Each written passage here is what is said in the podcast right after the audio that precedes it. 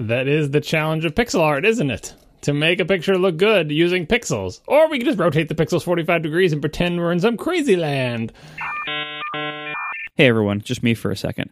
We just put up our 2016 t-shirts, finally. Uh, they're only available until June 3rd. Now, they won't be delivered in time for WWDC because we took too long to decide, but these are awesome, and I think they're going to be worth the wait. So see for yourself at atp.fm slash shirt. Thanks a lot. Hashtag Casey was right, maybe? It's it's been stunning watching the fallout from uh, Fast Food Gate 2016, which I just coined moments ago. Um, a lot of people have been on my side. I wouldn't say it's it's overwhelming, but the fact that I think the feedback I've seen has been roughly 50-50, I, am counting that as a win for me. I, that, that's I don't think that's how winning works exactly. Roughly 50-50 and I declare victory. No, that what John, if there's one universal truth to the internet, it's that the internet believes that John Siracusa can do no Mm, wrong. That is not a universal. That truth. is fact. You're, you're And so- projecting. if perhaps that's neither here nor there.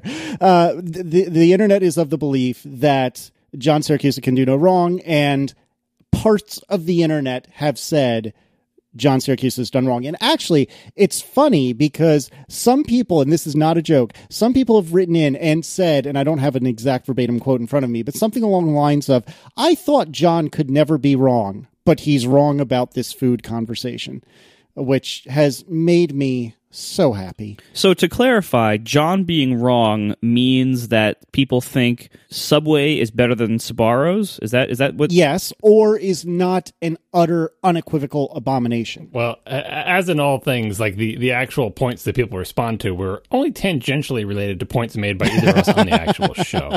The most solid ones were, I felt like, for people who were just saying, uh, I like or don't like a particular restaurant's That's food. fair. That's fair. Right. And because then you can, all right, like we were talking about restaurants and you could say, I love Subway or I hate Subway. I love Sbarro. I hate Sbarro. Right. But the, the ones who, who came away with the conclusion that there was, that the comparisons were made that were actually not made. For example, comparing Subway and Sbarro and what you would rather eat in a show in which I said I, uh, you know, or McDonald's even in a show in which I said I eat Subway way more than McDonald's. And yet you had people saying that that meant that McDonald's was better than Subway or, or Subway was better than McDonald's. Anyway, lots of people latched onto their own particular competitions. But I would say in the realm of Subway is good, Subway is bad, Sbarro is good, Sbarro is bad, where they didn't try to compare the two of them, it was about 50-50. And it's like the, uh, which I just Googled, the 1968 Yale versus Harvard football game, which was listed in the uh, newspaper. Oh, I got to find this.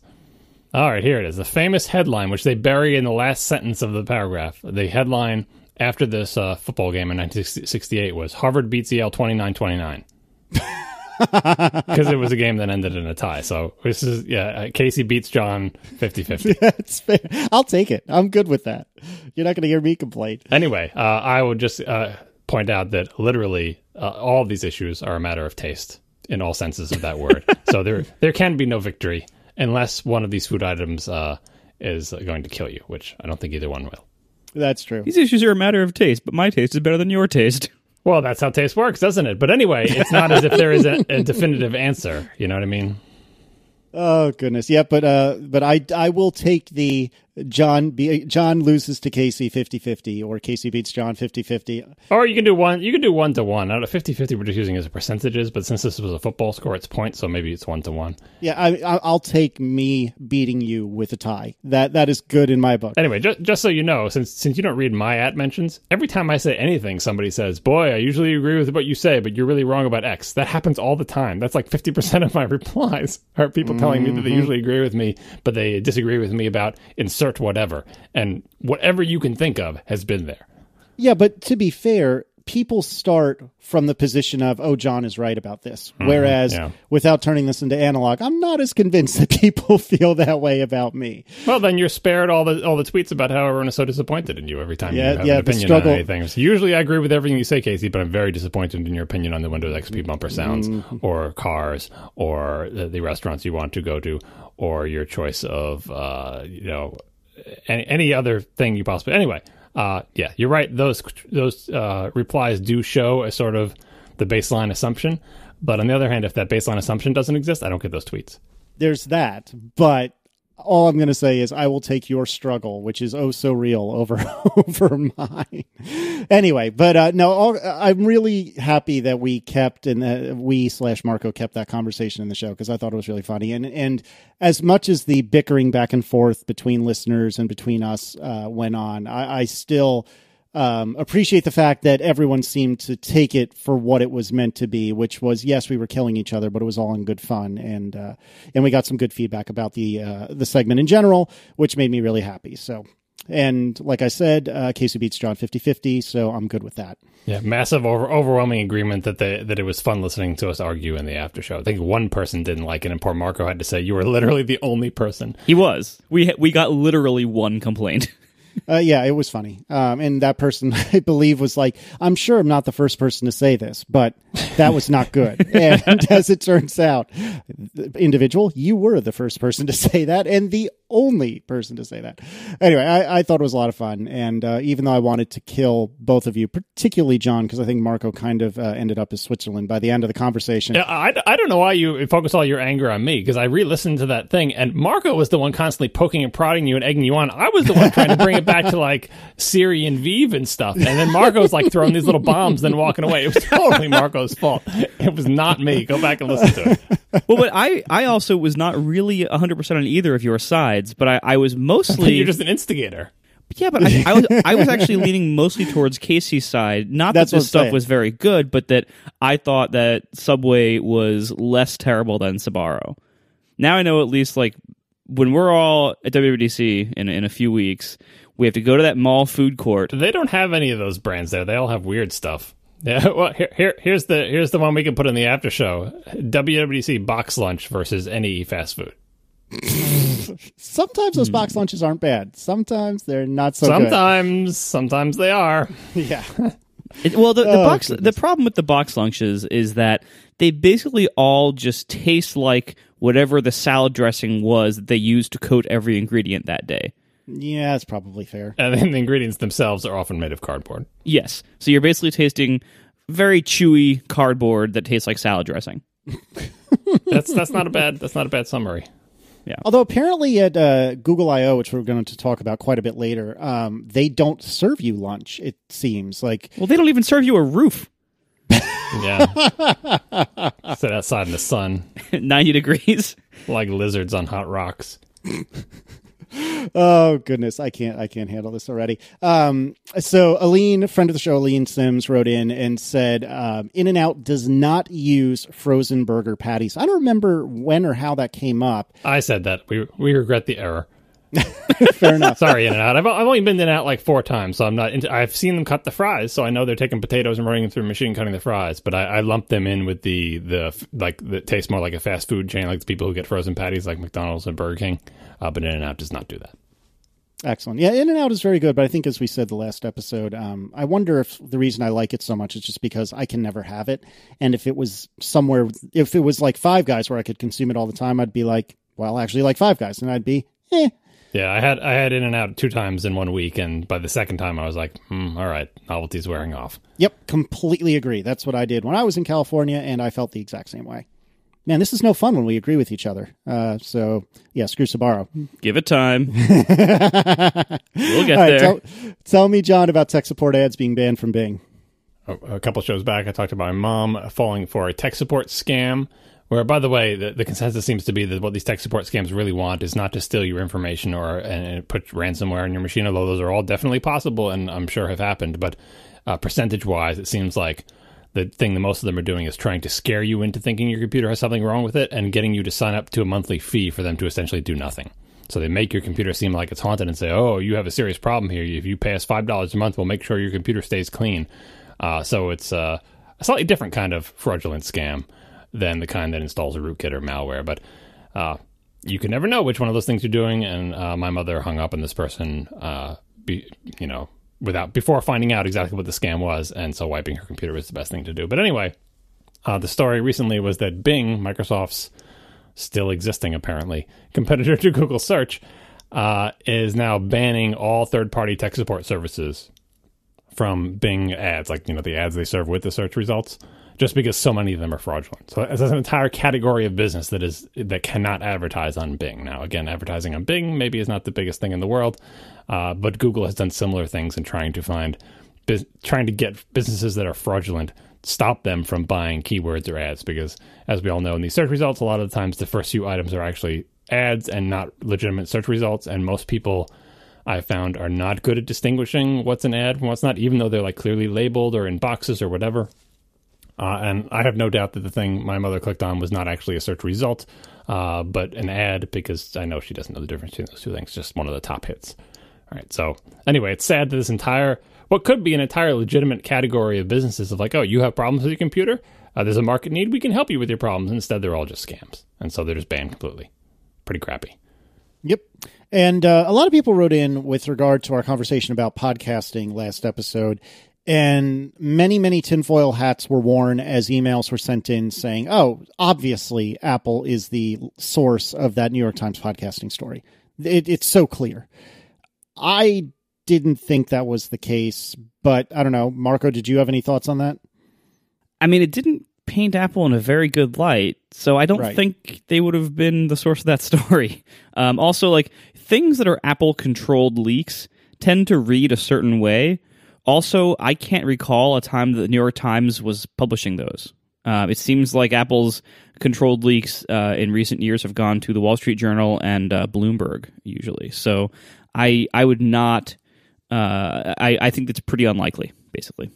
Yeah, I completely agree. Yeah, and especially since like the idea was that uh, you know like, like we were saying in the past show, all these things that they're suggesting would just give Apple tremendous amount of power, and that's bad for co- podcasters. And that was what's leading people to say, "Oh, well, if it gives Apple tremendous power and it's bad for podcasters, don't stop thinking about it as isn't it weird that podcasters would say that? Think about it. Oh, this is exactly what Apple would want. But if Apple wanted to grab power in the podcast market, a, it could have done that years ago, and B, it doesn't need to leak anything to do it. It would just have to do it. So I don't see the purpose of that leak, even if that, even the dastardly Apple did want to own podcasting, which they totally have seemed like they don't, and they don't need the New York Times to do that. Yeah, it seems like you know what we already knew, which is that Apple is a very a very big player in podcasting, but that it doesn't it's not really like top of their radar. It's not like a huge priority for them. They have much bigger things to deal with. So and and I don't I don't see that changing. You know, like seeing what Apple has to deal with with their other product lines, various market pressures, uh, you know, various internal and external needs. Podcasting is just not very high ranking on that list and I don't see that changing for the foreseeable future. It might, you know, way down the road, but I, I really wouldn't assume that it's going to suddenly become a big thing for them. We are sponsored tonight by Ring, the Ring Video Doorbell. Go to ring.com slash ATP now. There are so many reasons to have a video doorbell. You can actually see who's ringing your doorbell and you can respond from your phone, whether you're home or not. So you can pretend like you're home to maybe ward off burglars. You can tell a package delivery person, hey, leave it on the doorstep. I'm in the shower, even if you're like at work. And then, you know, you can have a package left. All sorts of good reasons why you'd want a video doorbell. There's also incredibly advanced motion detection here so that even if somebody doesn't ring your doorbell, Ring can turn itself on and alert you that somebody is at your door or looking around your door or looking around your porch or wherever you have it have it aimed. And this can actually help you both deter and prevent home break-ins. And they've actually run studies. They've actually been able to been able to decrease the rate of home break-ins in neighborhoods that have a bunch of ring video doorbells installed. Um, and home break-ins usually happen during the day. That's when people aren't home. So this can really help out a lot. Um, installing ring is very easy. It takes only minutes. It can either work with your current wiring or they have a built-in rechargeable battery model so, John, you have one of these, right? Oh, I installed mine. I got the. They sent me one of the just the camera ones. That's not the doorbell thing. Well, that's interesting. What is that? It's just wrapped up with like a mounting bracket that you can kind of stick anywhere and aim up and aim down, and you know, so you don't have to put it where your doorbell will be. And it doesn't have a button on it. It is basically just a camera. And I put it, uh, guess what, facing my driveway because that's what I wanted to do with these things. Have you have you caught anybody sneaking around your car yet? Uh, no, just uh, us every time we come home and the kids go out and, and you know stuff like that. So I'm still I'm, I'm observing it. it I mean, it works fine. Uh, I'm amazed at how long the battery is lasting. I guess like it's basically off or asleep the entire time, and then when you trip the IR sensor, it turns on. I think it's still like 90% battery. It's been out there for like five days, and it sends alerts to my iOS devices when there's motion, and I can look at it and. Uh, you know, I can see my daughter scraping her bicycle against the side of my car. It's great. I kind of feel bad though for my kids because uh, think about it. When you were a kid, like you could get away with a lot of stuff if your parents didn't see it. Now I literally have a video camera catching them, you know, scraping their bike against the side of my car. I feel kind of bad. They they can't deny it. I'm like, look, I've got video. Let's come look at it together. See how the bike's not supposed to touch the car? Bad. Uh, yeah, so I feel bad. But yeah, that's that's their that's the non front door product uh, because again, after my iPad iPod being stolen out of my car, what I really wanted was to see what the deal is. And so far, no one has come to visit my car, as far as I've been able to determine. also, my iPod has not been stolen from my car. So, Yet. thumbs up so far. Yeah. Uh, maybe just the presence of the camera will deter people, kind of like those fake uh, uh, security signs that you put on your lawn or on your windows when you don't actually have a security system. But this is a real camera, uh, so it is it is mostly filming my family now, but it's fun. I've thought a lot about what you were saying about getting away with things because, especially when it came to like driving, I did terrible things in my 1994. Well, actually, it was Dad's 1994 Saturn SL2 that really was not designed to do the terrible things I did with it. Hold that thought. Our next sponsor's automatic. Fair enough. But uh, suffice to say, if Find My Friends or whatever was a thing, or Glympse was a thing back when I was 16, I would have had a very different childhood than I did. So our listeners get free expedited FedEx shipping when you go to ring.com slash ATP. That's ring.com slash ATP for free fast shipping. With the Ring video doorbell, you're always home. Thanks a lot to Ring for sponsoring our show. All right. So uh, this was discussed a bit on um, the latest Under the Radar, which I almost accidentally called Under the Weather. Um, but App Store approval times. You're always making fun of me for being sick. I know. Seriously. I actually meant to ask you if you were sick right now. Are you sick right now? Um, I think it's on its way out. Okay, so on episode 27 of your Under the Weather program, uh, you discussed Fast App Review, and it's worth at least quickly touching upon here. Uh, app Store review times, which typically hovered at about a week, are now really, really fast. So, uh, Cabel Sasser tweeted earlier tonight. Um, Logan sent a non-panic app to the Mac App Store at 10:30. It was in review. I'm assuming that's I AM. It was in review at three. Rejected for a crash at 5:30. They fixed it, submitted at 6:30, approved at 8 o'clock. So in the span of what is that, 10 hours, they made two submissions and got their their app approved. That's impressive. And in fact, I can I can also confirm that this morning I submitted an Overcast update and it was approved and in the store nine hours later. I didn't listen to the uh, developing under the weather perspective podcast about this, but when I when I think about it, a lot of people are asking like, "Oh, is, does this have to do with Phil Schiller? Maybe it does." So on and so forth. Like, how how is this possible? Um, and there there are so many ways that it could be possible, but the thing the ones that spring to mind to me are you can use heuristics to assess the risk of each application submission, and what you can mix into those heuristics are uh, how many apps has this developer put in? Have we had any problems before? Is this a entirely new app or is this an update to an existing one? I mean, they can go down to the point where they're doing like binary diffs or something, but it's a whole mess of heuristics you can do. And of course, they're just hiring more people. But the, but this dramatic decrease from like days to hours, I don't think you can do that by even like hiring 10 times as many people. They must they must be having better rules about like how much do we have to scrutinize this or how much can we automate? I mean, uh, increased automation is another thing, but again, it seems like it would have to, you know, come out of nowhere. When when a developer can who's never had any problem, this is what we've always been talking about. A developer who's never had any problems, who's conscientious, who's submitting an app that looks fairly straightforward, uh, to get them through in like like this, you know, one day turnaround time where you you pass it, it gets rejected, you fix it, you pass it, and it goes back out again. There's just not enough time in there to do like a you know, uh, to give it a huge amount of scrutiny and go through every single screen and you know do all this stuff. Even automated testing tools could take, uh, you know, you could run through automated testing for a certain amount of time, and maybe that wouldn't even fit in. This is almost like they're saying.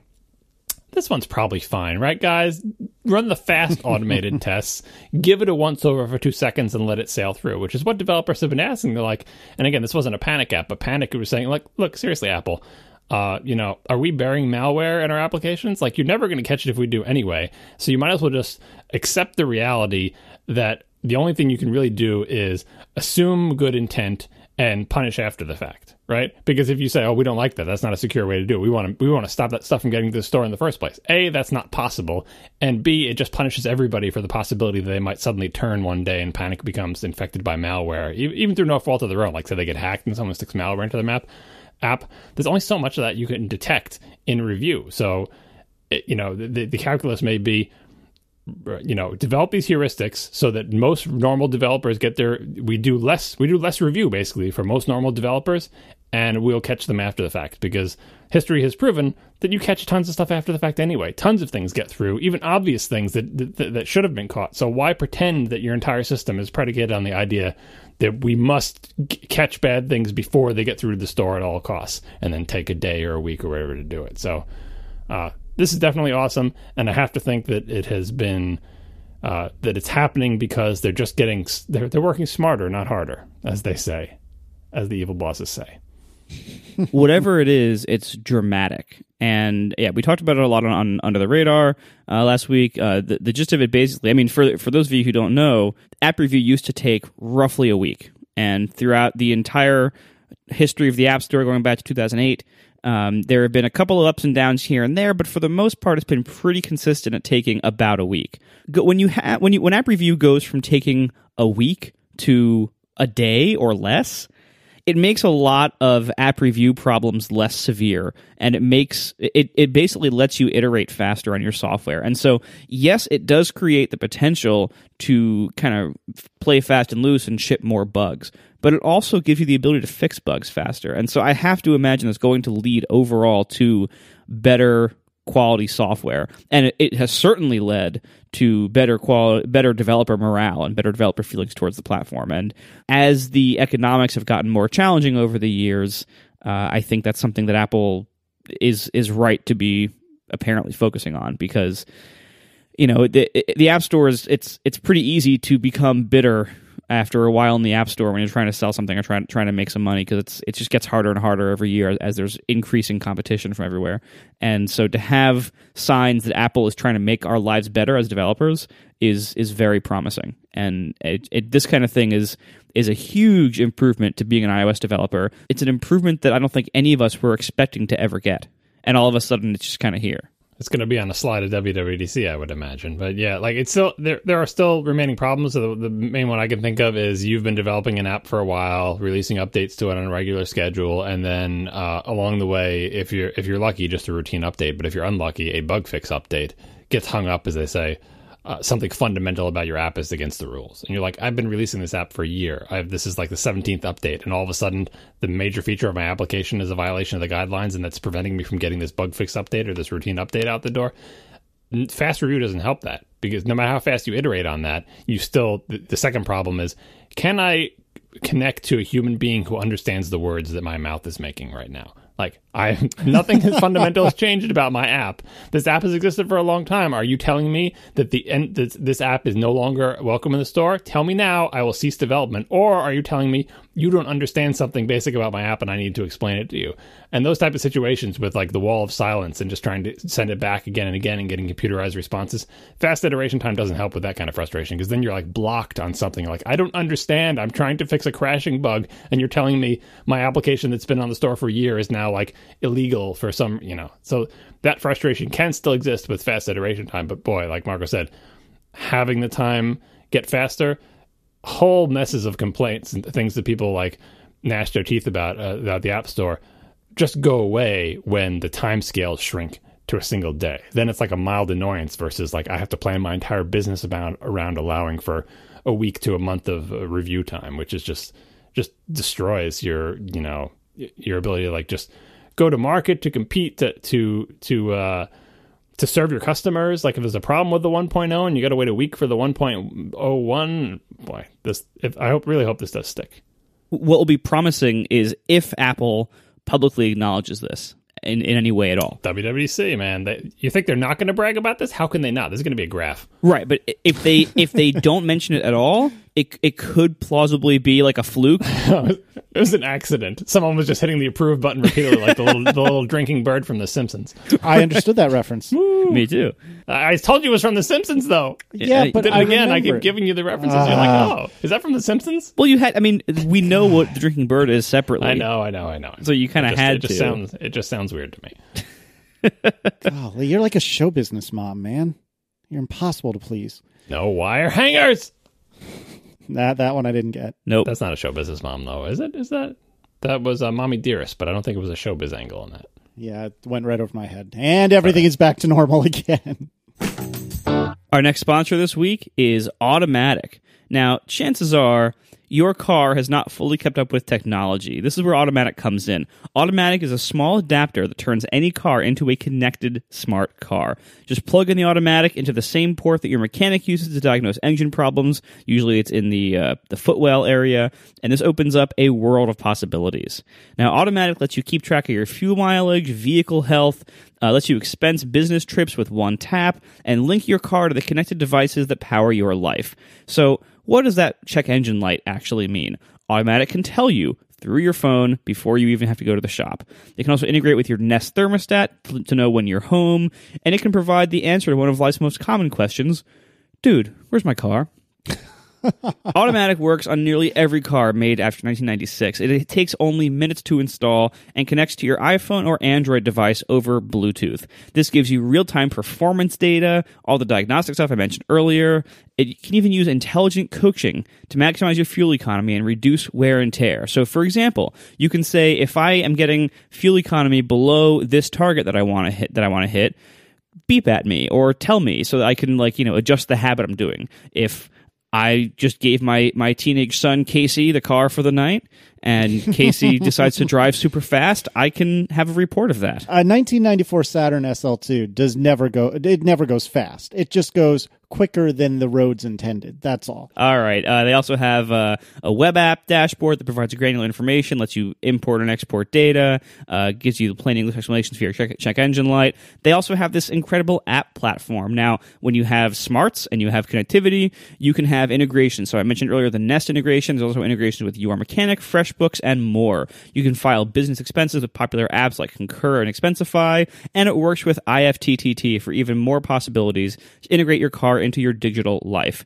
It supports Apple Watch, it supports Pebble watches, and all this is available for no monthly fees and no subscriptions.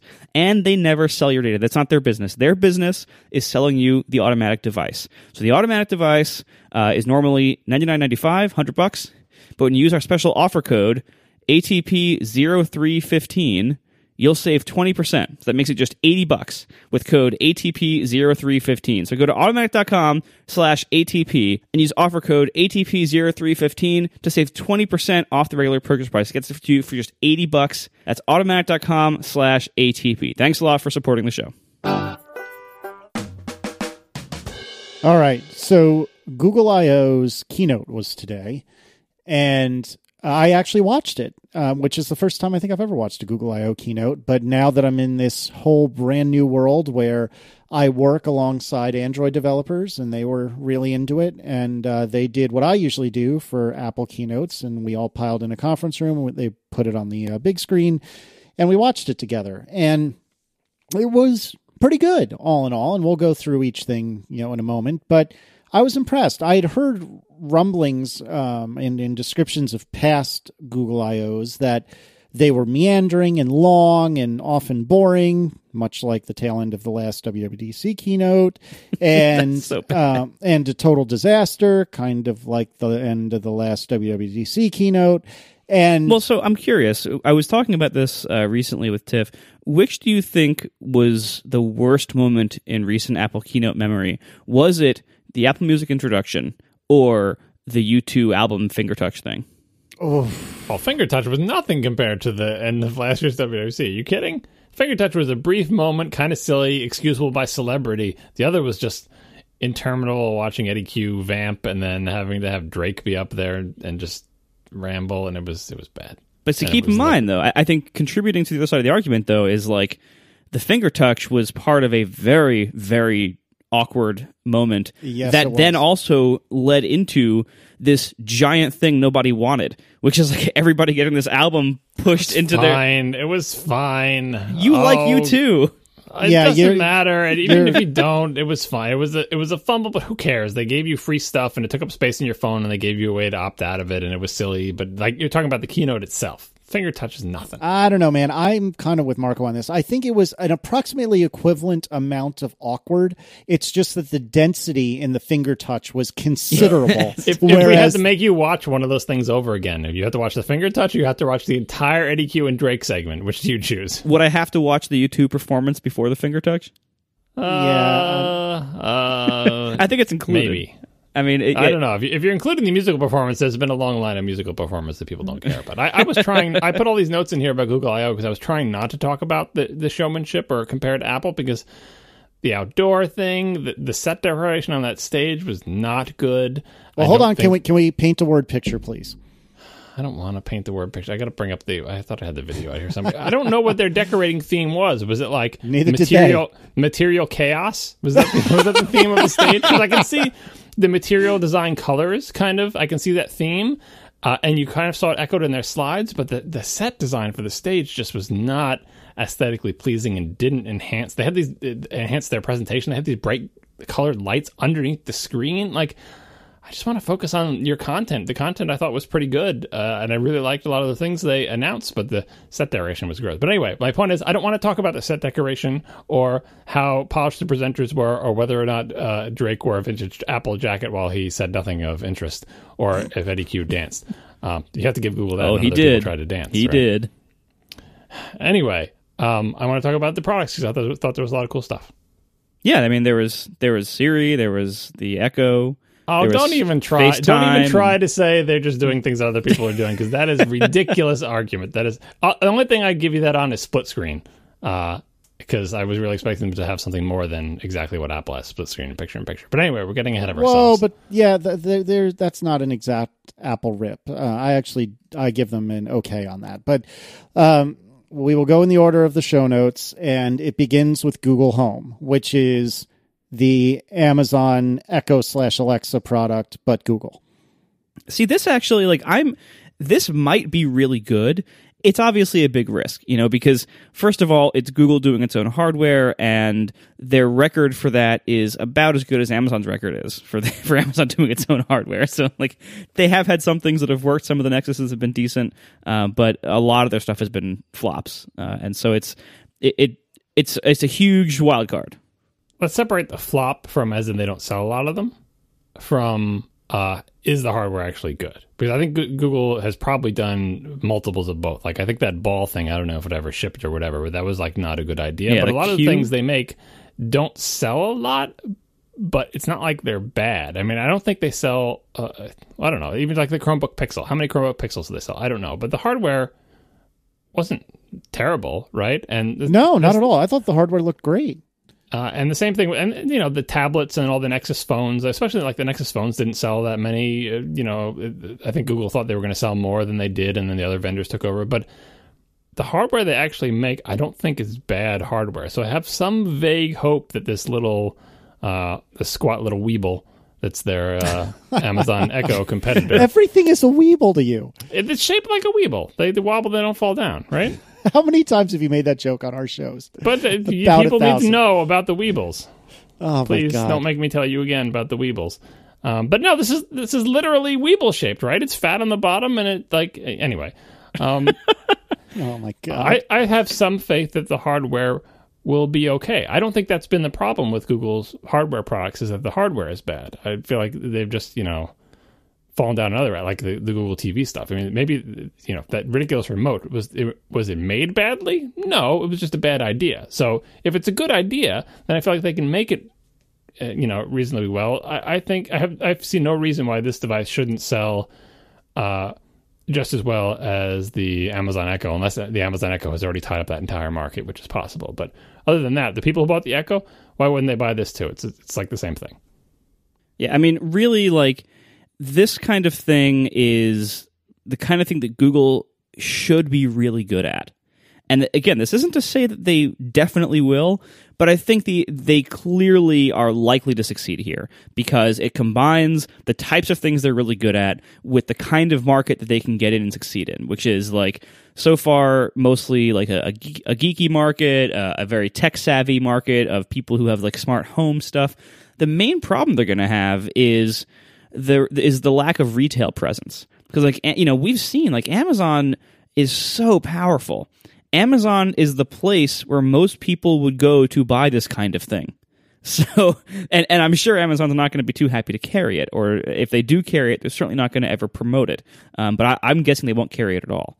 So, this is going to be interesting um, to see how Google can try to market this and, and, and sell the crap out of this. Because from a technical perspective, Google should be better than Amazon at this stuff. I don't know that they will be, but they should be. Yeah, I I I, I expect them to be yeah. better because I mean the only thing I feel like they might not be better at is maybe this is their first try at putting something out that has 10 microphones and all sorts of noise canceling stuff so maybe amazon well it was amazon's first bit, try and they got it right i know i know but they it's been out for a while and the quality is really good so i think they, they basically that amazon hit it out of the park in that particular feature right um, so I don't think that's a given for your first try. I think Amazon did a really good job with does this thing understand me from across the room? Google yeah. says they do a good job with that, but they like uh, Amazon had an exemplary first try, right? And they have the second and third try with the dot and all that other whatever the the derivative products. But I think they did a really good job. But other than that, everything else about this, Google, I think should be better and will be better. Like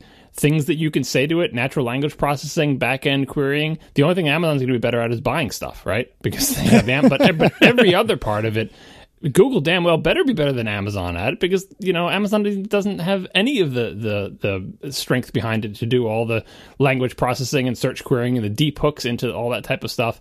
Um, and the, the thing that really blew me away about this demo was well, A, thinking about why the hell does Apple not have one of these things yet? I guess maybe it's beneath their concern.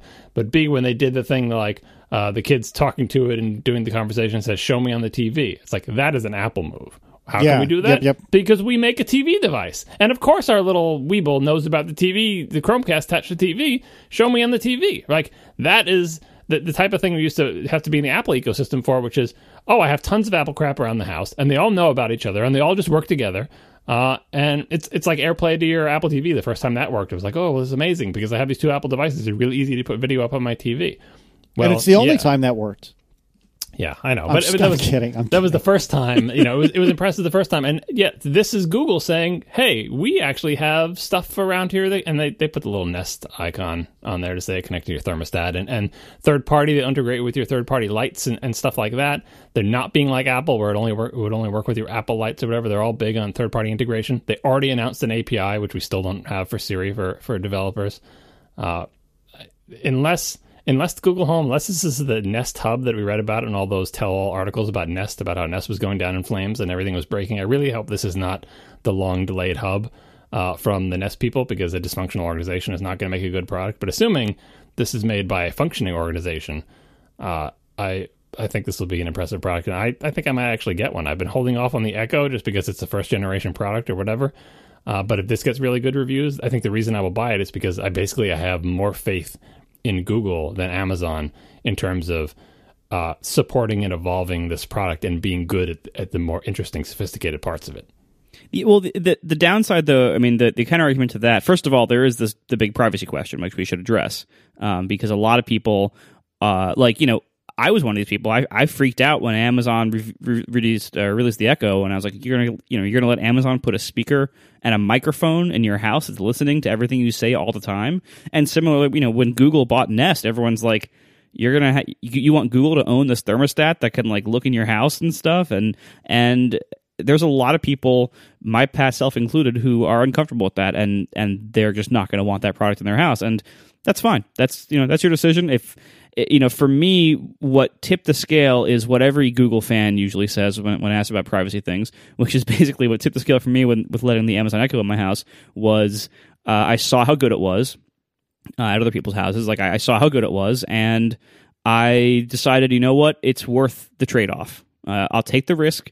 I'll put this thing in my kitchen because it is so good that it's worth the trade off. And this is the same thing that most Google people say when you know when they say you know when, when if people like me ask them like you know why do you want Google to have access to all your data and to be analyzing everything you do and and selling ads against it and everything. And the answer I get most commonly is well, it's worth it to me because it's convenient and these features are things that I want, so I've made that decision. And you know, I can't really argue with that. If you know, if you decide it's worth it to you, then it's worth it to you. I have just to, to clarify uh, where I fall on that. Uh, I don't see it as a trade off, as in like, okay, well, there are detriments, but there are benefits. I mean, I know the trade off is there, but like, I would put it more succinctly for myself is that basically I trust Google. Like, I don't trust them with everything. I don't trust them like implicitly. I don't give them all of my trust, but in the grand scheme of things, I trust Apple and I trust Google to basically be companies that are trying to do the right thing and are not like, just inherently evil. Like I don't know, insert the name of your favorite company. Although it's it's weird that I was just about to say Oracle, but don't read anything into that. Anyway, I mean, I would trust Google before I trust Facebook. Oh yeah, like, great example, right? Or even I, I, trust Amazon. You know, for the most part. Uh, and again, I don't trust them entirely. I you have to be vigilant and so on and so forth. Don't say, oh, I just trust them to listen to everything in my house. They're never going to do anything evil. Never going to sell me the advertisers. Like I trust them in that I kind of I know what they're going to do. I know what they're about. But in general, still, the company seems to me to be mostly trying to do the right thing. And as long as you understand their business and how much advertising is a part of it and what is probably going to happen to all your data, uh, and the fact that the U.S. government is probably going to have hooks into all this stuff, and they're not going to tell you about. Like, as long as you go in with a clear head, the bottom line is that I I I trust that this is not. I'm not like backdooring my entire house forever and ever. Um, and I, you know, and I wouldn't install a device from a company that I trusted less, or a company that was less competent, or more likely to go out of business, or more likely to get to do something in desperation for money. You know what I mean? Like, there's so many things uh, for me in favor of Google. So yes, it is a trade off, but mostly what it comes down to is that, uh, you know, I trust Google enough to put something like this in my house. Yeah, you know, um, I spoke about, I think, uh, that I am a brand new Google Photos user. And the more I use this app, both the web app and the native apps, the more I like it and the more it amazes me. And and quickly during the the keynote, they said, "Oh, and you know, Google Photos does some incredible things." And I think it's what 200 million active users on it or something like that, whatever the number is. But you can even search for something like hugs. And of course, in the room I'm in, it was half Android developers or mostly Android developers and a couple of others. And so I immediately hopped on Google Photos and typed in hugs, and sure enough, there are a bunch of people hugging each other, like usually Aaron and me and Declan, that show up immediately immediately. Like the stuff that Google Photos does is amazing. And seeing how good it is makes me wonder man, if they're this good with photos, I wonder how good they would be with this Google Home thing. So I agree with you, John, that this. It, the the Google Photos has kind of been my gateway drug back into Google. Like I still use Gmail for both work and personal mail, but that's just kind of a thing in the background. I don't ever use the web app. It's all just basically IMAP to me. But man, Google Photos has really changed my tune as to how I think about Google these days. And I'm I'm giving some serious positive side eye to this Google Home thing because it's aesthetically pleasing. Uh, be that be it a Weeble or not, it still looks good, and I'm tentatively interested in in what this brings in a way that I haven't really been in the Echo.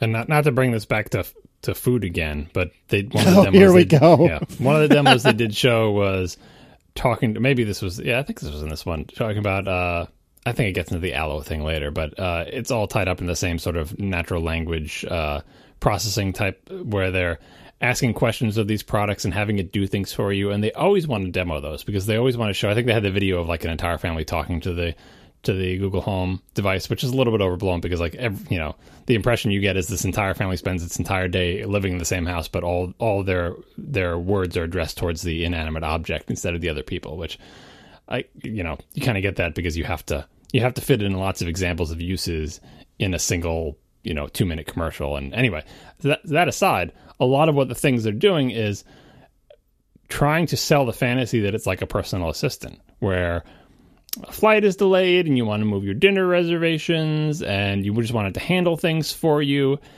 And i i think those make for good good demos, but also bad demos because I think they raise expectations on reasonable levels. Because every time they do something like that, I see sort of like scrolling down the side of my virtual screen, like all the cascading number of assumptions that are in there. That your restaurant has an open table reservation, that it understands that you know that the restaurant thing you're talking about, that it that that it knows about your flight, that you know like that you didn't use a different email address for this, that it wasn't sent to a different person, that like that uh, just so many things have to go right for that to work and they make it seem like you don't have to worry about or care about those but you do. Because if you're flying on an airline that doesn't have integration in the same way or you want to go to a restaurant that doesn't support open table or you something was done on a spouse's account and not yours so you're talking to it but it doesn't understand uh, it doesn't know anything about that flight because it's done through a different google id or you know like so many possible things can go wrong to make that not work. And when they do go wrong even in the slightest way it's like the old, uh, you know, give up and use tables website. It's like if anything goes wrong at all, all right, forget it. I'll just do it on my phone or I'll sit down in front of the computer because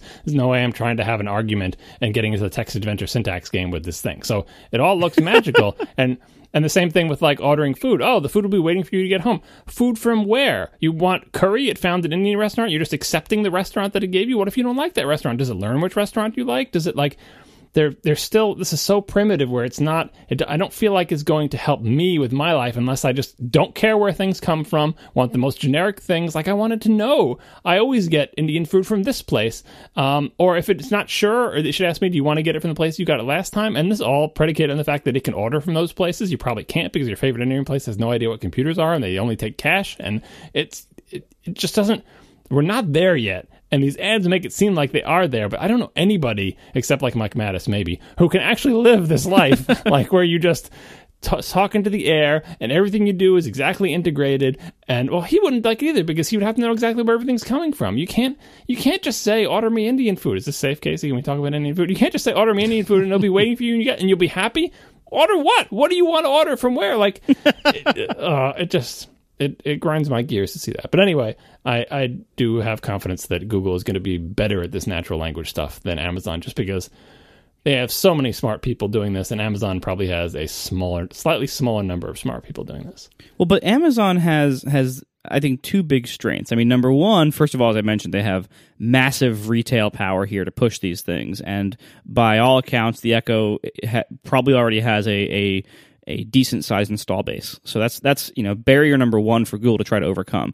You know you can you can overcome like the head start the Echo has gotten with a good product, but it's going to be really hard to overcome the massive retail and promotional advantage. You know, just ask just ask anybody who has tried to make a successful technically advanced e-reader in the last you know eight years or so.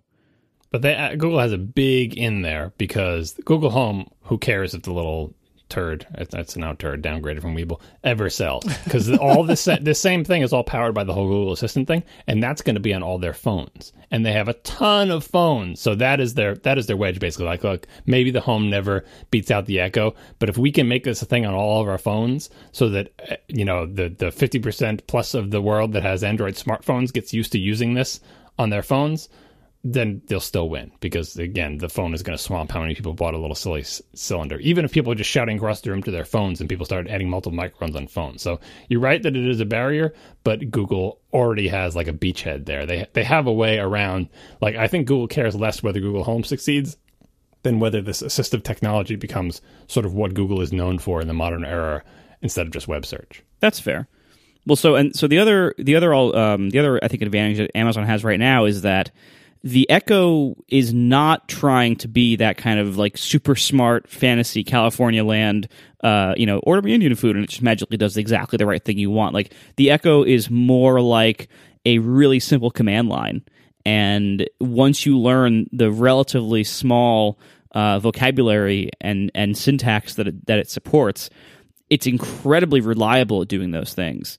And so it's, I think while it might at first have a slightly higher learning curve for like you know day one two three uh, i think once you get past the very very initial part of it i would say the echo is actually easier to use because once you figure out things the kind of things that work with it those things work incredibly reliably.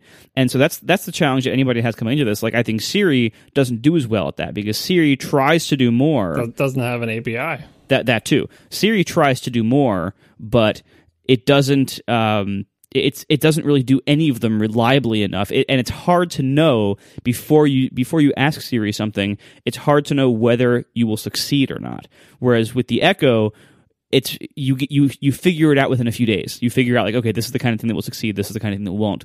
Um, Google is obviously trying to be very ambitious with with the kinds of things that that their thing can do, that Google Home can do. We will see if it works. I think if anybody can do that kind of complexity, it's them. So it might work. To me, I think the biggest risk for buying into the Google Home ecosystem is whether Google themselves will lose interest or it will fail within a few years. Because you know their their track record for that isn't great either. Um, if something is not working, they're the first ones to to kill it. Usually, um, just don't tell them that FeedBurner is still running because I think they thought I think they forgot about it. But anyway, you know, Google is they if you look at the history of like various initiatives they've had various like big platforms they've tried to launch um, it's it's littered it's it's a huge graveyard uh, of stuff they've shut down so But that's no different than Amazon. well that's true but if they try this out if it doesn't get very far in the market it you know they could choose to fight harder and to keep it going or to shut it down so and if you if you like bought the wrong hardware and they, they shut yours down like that kind of sucks. It's kind of like a format war going on. But don't you think there's this has a big advantage in that the underlying technology, was underlying this and Allo and all that stuff, the underlying sort of machine intelligence, natural language processing, speech interface, that I feel like is a core technological effort at Google that is not going away, like 100% guaranteed not going away, right? Now, the individual products, you're right. Maybe they get to Google Home and it ends up like, oh, we have the second version and it's not compatible and you're stuck with some bad hardware and they eventually stop supporting it. I could totally see that happening. That's a danger in any sort of product like this. And they're, you know, historically, like I said, have not been particularly good about preserving that. But uh, if you're going to have any faith in any kind of product efforts, it's not going to be like the the weather balloons that give you Wi-Fi or the uh, self-driving cars. It's going to be the natural extension of basically the, Google's core product, which is search, which is the, the, taking that to the next level. Also, because it ties into advertising, if you're going to be honest. Like, why would Google stick with this type of effort? A, they've been doing it for years, right? And B, it totally fits with web search, both web search and advertising. So I have to think that this effort will continue to go on, and if these products are like that, they will iterate on them, that they will they will make future versions of them, and we'll keep going. And there is a still a slim chance that you buy some hardware, it might be orphaned because they bail on that and have a new iteration with a new name or whatever. But I really think this is not.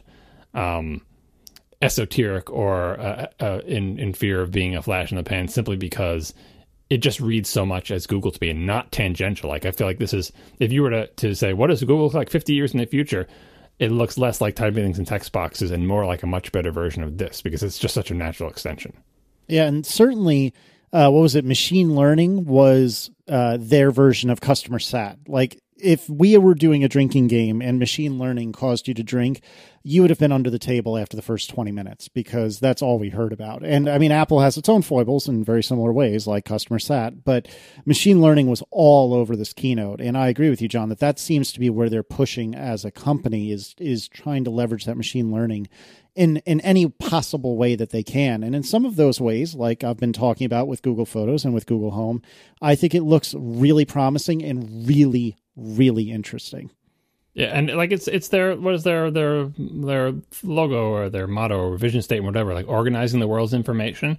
They've been slowly but steadily doing that over the course of many, many years, trying to get semantics into the information. So it understands not just like, oh, this word appears there and these people link to that page, but understanding what the information is that it's actually looking at. That's how it can do that photo stuff. That, that photo stuff doesn't just come out of nowhere because they did a one year project to uh, do it. It's based on years and years of research outside Google and within, and just working on it, working on their their language parsing. They open source that big uh, you know natural language processing uh, thing and uh, image recognition and, and stuff with robotics. Like this is all about taking in information and then developing an understanding of it that can be encoded by computers so the computers can act on it. So it's not just text so that they understand that there's meaning behind things. Because once you have even the barest meaning uh, or the barest sort of sensory perception of like, is this a car? Is this a hug? Uh, what language is this in? What do the words mean? Uh, that previous sentence when I, they said he in the next sentence, what are they talking about? Like, it's really basic stuff conceptually. but it's really hard to do for computers, and they're doing it on such a massive scale that that that effort and that research just is going to underlie all their products from from here going forward. And maybe they're going to hit that inflection point where suddenly it becomes acceptable and uh, and like it, it passes the barrier from tech curiosity that we're all impressed by that but that only nerds really use to just a normal thing that everybody does. Uh, we may be getting close to that, if only because people don't like typing stuff. I saw someone tweeting when the, the I/O thing was going on of like how many people will they'll see interacting with their Android phones or their you know iOS devices purely by speech, even though a computer nerd looking at them would just cringe at how incredibly inefficient it is to essentially be arguing with your phone and saying things over and over again and trying to type things. Just just just give me your phone. Let me show you how to do this. But people prefer it even when it's totally broken and crappy and doesn't work right just because it's more comfortable for them. So I think we're probably closer to the inflection point where most people use what will continue to be the most massively inefficient way to do anything, especially when it has any sort of error, simply because it's just more comfortable for them uh, than trying to figure out what things to tap on or what to type. Our final sponsor this week is Pingdom. Start monitoring your websites and servers today at pingdom.com slash ATP. Pingdom makes the web faster and more reliable for everyone by offering powerful, easy to use monitoring tools and services for anybody with a website. By using Pingdom, you can, for example, monitor availability and performance on your server, database, or website from more than 70 global test servers. They can emulate visits to your site to check its availability as often as every minute. You can monitor the availability of key interactions such as contact forms, e-commerce checkouts, logging in, searching, and a lot more. I have used Pingdom to monitor the stuff I do since 2007. All Tumblr, all of Instapaper, all of Overcast, and Marco.org the entire time. It is great. It alerts me whenever anything is down. I, I, I usually do two alert levels. I do one called Vitals, which is I have all the servers report their like disk space and free memory and everything. So then I have like a low alert level for oh, you know what? This you know one of the five web servers is not is not responding. Or this server has has very low disk space or something. And that just sends me emails and uh, notifications. And then i have another alert level. If the whole site is down that sets off the alarm bells. That sends me text messages. That is like you know loud notifications. It's like the different level of alerts uh, with pingdom. I've also used it in the past to do things like like monitor the uh, Apple WWDC website to, to see when WWDC was announced every year uh, because it would monitor the page for changes. so you don't actually have to own the sites you're monitoring with Pingdom. Uh, it's great. I recommend Pingdom. I use it myself. I have used it literally since 2007. Uh, so I've used it now for nine years. And uh, I will continue using it because it is awesome. I used it before they were a sponsor. Now they are a sponsor. That's amazing. So, anyway, give Pingdom a URL to monitor and uh, optional conditions to check for, uh, or to just check whether something's up. And when they detect an outage, you are alerted immediately, so you can fix the problem before it becomes a much bigger and more costly outage. You should not be learning that your site is down from people on Twitter. That's embarrassing. It's unprofessional. be the first to know with Pingdom, and then you can fix your site before too many customers or readers see it. Check it out today. Go to pingdom.com slash ATP for a 14-day free trial and get 20% off your first invoice by using offer code ATP. Thanks to Pingdom for sponsoring our show.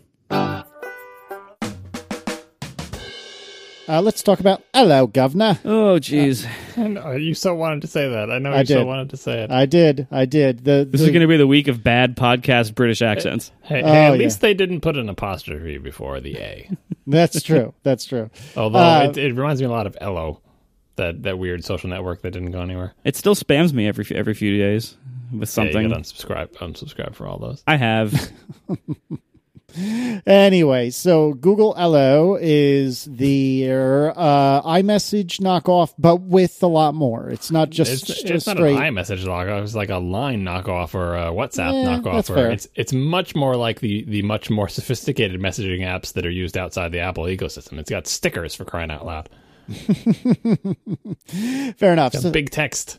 Yeah. So actually, that was a very interesting interaction. So they went. I forget which person was presenting. Was this the uh, British woman that was presenting at this point? Um, in any case, somebody, whoever was presenting, was talking about how uh, there are times when you want to kind of shout in a, in a text message conversation. There's times where you kind of want to whisper, and so they allow you to change the font size within uh, Allo, which in and of itself doesn't seem that impressive, but I thought the interaction was pretty cool. Where on iOS in the Messages app, you have a little microphone icon and you can swipe up and down to like uh, send an audio message. What they do is they, if you tap and hold roughly where our microphone icon is, it'll let you kind of drag a slider up and down to change the the size of the font, which I thought again was a very clever interaction. There's so many things wrong with that from a usability perspective that I can't even like, and from a taste perspective. Like this is just such a, a totally a Google thing to do, where someone thinks it's a cool feature and it seems like they don't think quite enough about the implications, both aesthetically, where you can make really ugly look even the demo screenshots were looking really ugly and i was thinking to myself not there's anything wrong with ugly and garish like if that's the aesthetic you're going for but i was thinking like this is the op- this is the opposite of the apple aesthetic. And, and it can be more fun. Like the apple aesthetic can be boring right? You know oh everything is all helvetica and everything's the same size and everything is sort of clean and buttoned down. Like i you know i'm not i'm not slamming it. I'm really not. Like but i i saw it i'm like wow this is definitely something that apple wouldn't do. And for the shouting fine, fun, make your text bigger, it's fun to shout, so on and so forth. Whispering, not good for usability. You telling me I can make the text microscopic? Boy, yeah, my, my aged relatives will love to squint at that when I, oh, oh you don't understand, Grandma, I'm whispering. No, you can't.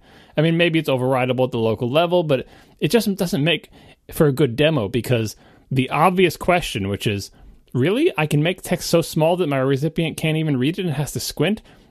That's the question in people's minds if they're looking at it from an accessibility perspective. So just throw a sentence out there that says the thing that I really hope is true, which is like, oh, and of course the recipient can set a minimum font size. You know, like whatever you have to say. Address the. We'll get to this later with some more stuff from the uh, the knock knock uh, duo. Uh, what do you call it? Uh, video conferencing thing. Like if there's an obvious, there should be an obvious question in most people's minds about the feature you're demoing throw out a sentence or two to reassure us that the feature that you surely added to account for this is there. Because if you don't say it, we're left to think that you haven't thought of it. And even if that's not true, it gives a bad impression.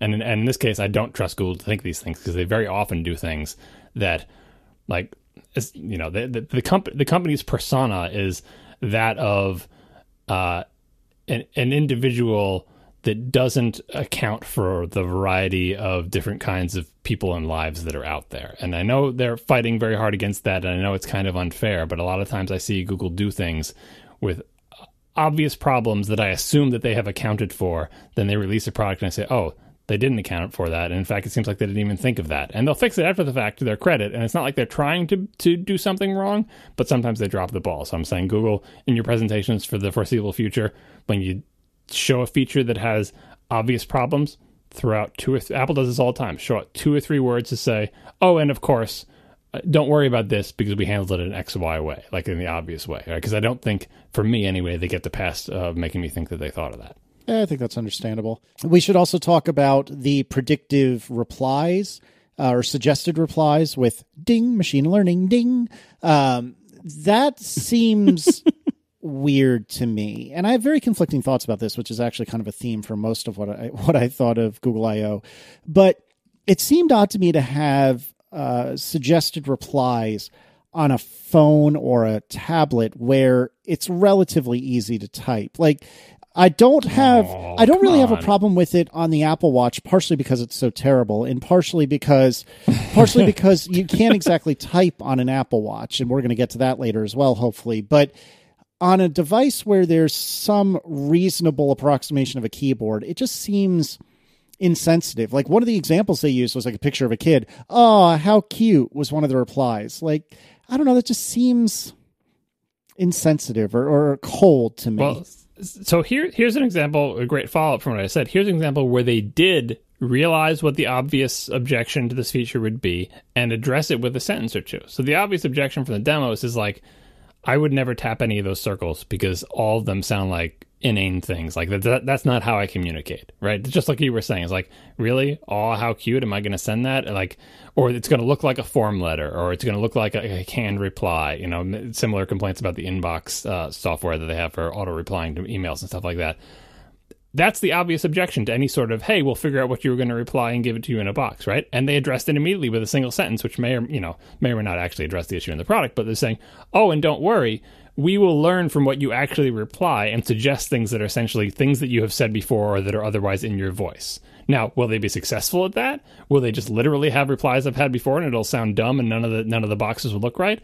But at least they understand that they can't suggest replies without taking what you how you actually communicate as an input. And so they said, no, that's exactly what we're doing. Now, again, they can do a bad job of it, and it'll still be a stupid feature that that people will want to turn off. But if they do a good job of it, it's like, yes, that's exactly what I want. I want you to watch how I type to people, and preferably how I communicate with different people. How do I reply to my mom versus my wife versus my friend? You know what I mean? That's machine learning, and again, they keep leaning on that. Hopefully, that's what they're aiming for. They're not saying, "Oh, we're just going to." Yeah, give you a bunch of canned replies like the Apple Watch does, or, or probabilistically try to make a reply that would make some sense, you know?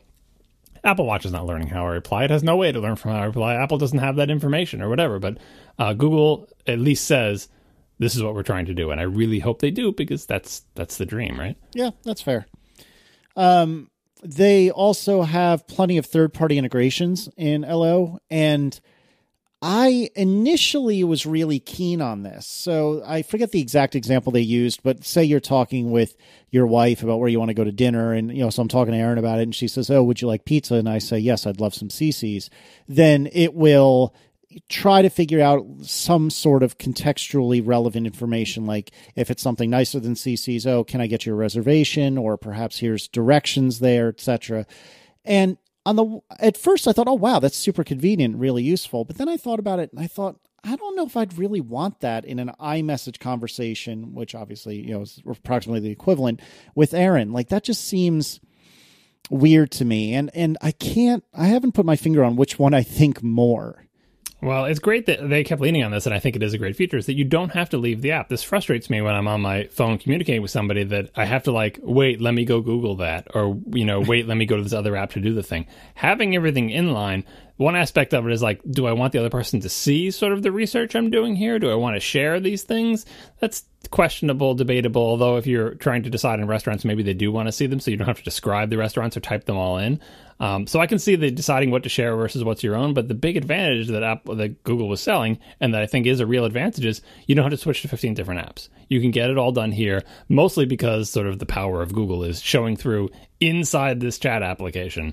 Uh, we will do all the searching and the pulling of the search results in, in, smart ways, and even the ordering and the making the reservation. And again, it falls back on like that's a, a, silly scenario unless everything in your life is integrated with Google and all the things you care about have third party integration. But hey, at least they have third party integrations, and if third parties really care about this, they can integrate. And if a restaurant really cares and wants to sell to tech nerds in the San Francisco area, they can integrate with it. It doesn't help most of the rest of the country whose favorite restaurants are not integrated in this way, but at least maybe you can get directions to them assuming that Google has accurate information for where they are. Um, so uh, this one is a little bit fantasy, but Google is doing all the right things, and I think making people not leave the app is actually the right thing. It's just difficult to draw that line of how much crap do I need the other person to see versus how much stuff do I need to see to make a decision. Yep. They also allow you to play what they call the emoji game in line. So if you get bored talking to your spouse, you can play the guess the movie title by emojis game, which strikes me as the um, what do they call it? Digital touch uh, features on the Apple Watch. Uh, but but it's not though because this was just their sort of like Hello World example program the idea is that again, third parties can make actual fun games with this API. This is more like, see, it's it's like making an uh, you know an Echo server for demonstrating your like simple you know server side concurrency framework, right? It just echoes back whatever you put in. It's not a real thing. It's an API, and they fully expect people to make real fun games out of this. And you know, integrations with third party products, games that lead you to third party products, like there are many opportunities for both advertising and commerce uh, integrated into this. And so I, I think I think showing that, and by the way, on stage, essentially saying "Shall we play a game?" to your computer is not a good move and it's not a good look. So maybe stay away from that. Um, but the the big thing that I think they weren't selling is that we didn't just make a chat app that has some features in this version of Android. This is now another platform for you to target all your stuff at. You people out there who have products and applications and services can integrate with this and be integrated with it uh, in a way that you, people can buy your stuff and find their way to your thing and play your game that advertises your thing or whatever. Like that's the feature. The the actual like emoji game I, don't think that was. I mean, it was probably clear to developers, but if a regular person saw that, they'd be like, "Oh, I'm not interested in emoji game." It's like, no, ignore the emoji game. That is just a, a proof of concept, hello world type thing. Uh, other integrations is what you're looking for here. Well, fair enough. Um, then they made mention during the Ello conversation and a couple other times about security, uh, which I really, really liked that Google and Apple seem to be quietly colluding in the good way to try to make their, their platforms more secure. But that being said, I wasn't entirely clear on what the security situation is in Ello.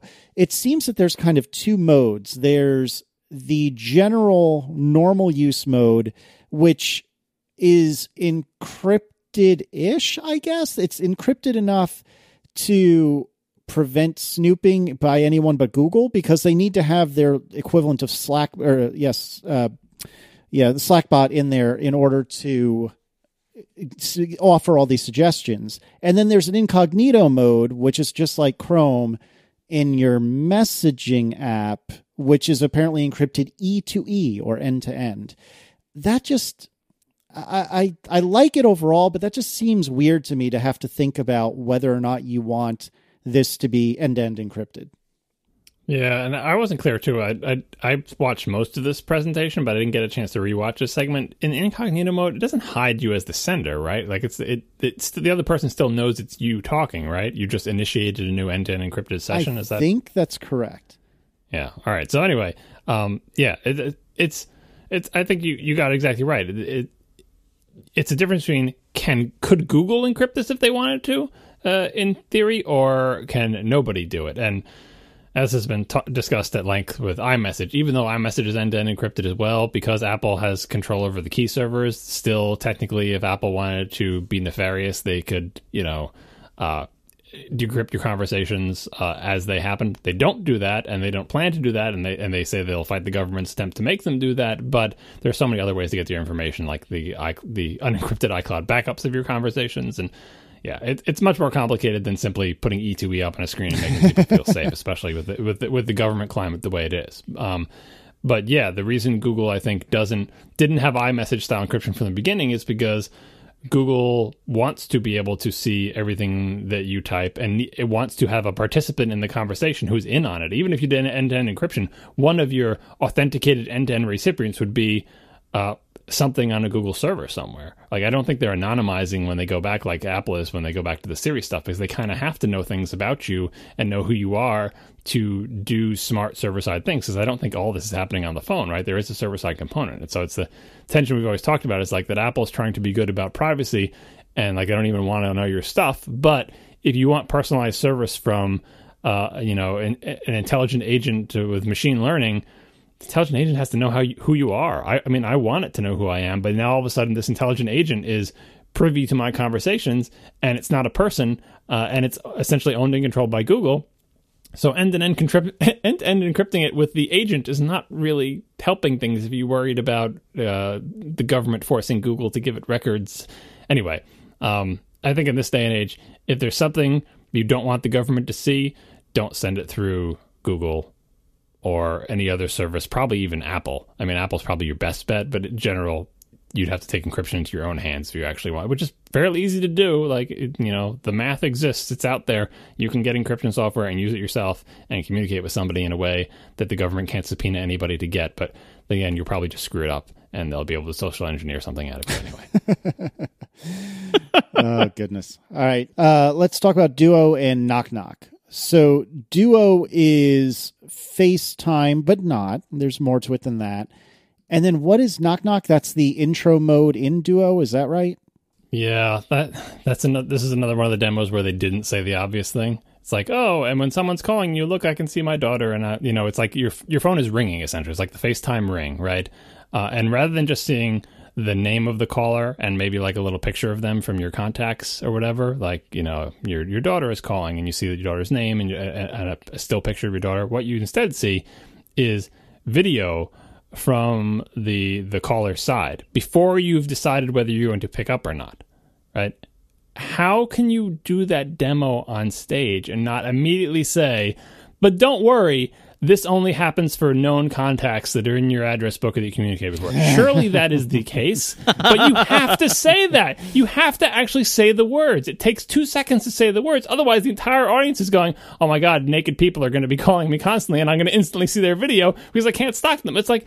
uh, Like, do they not have women at the company? Like, this, this, it's just, the women would say, "I do not want to see a million guys' junk as they randomly dial me, and I have no choice, and I see video of it immediately." Like, and again, I don't think that's going to happen because surely this only works for like your favorites or your known contacts. Like that's got to be a feature, but you have to say it on stage because otherwise, I think Google, seriously, you, ugh, I don't know. It, that really bothered me that that went unmentioned. I, I feel like even Apple would say, "And don't worry, this only works for your contacts." See how easy that is, Google. I mean, and, and again, surely that's the case. I think there have to be engineers inside Google, you know, who understand the privacy implications of unsolicited video from strangers appearing on your phone screen.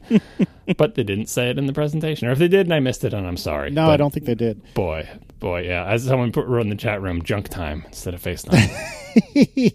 so the thing that bothered me about the knock knock, to be honest, I didn't think about that, but you're absolutely right. But the thing that bothered me about knock knock was they started from a good place, which was video call well phone calls in general but particularly video calls are extreme are an extreme interruption and you have to really dedicate your entire attention to a video call.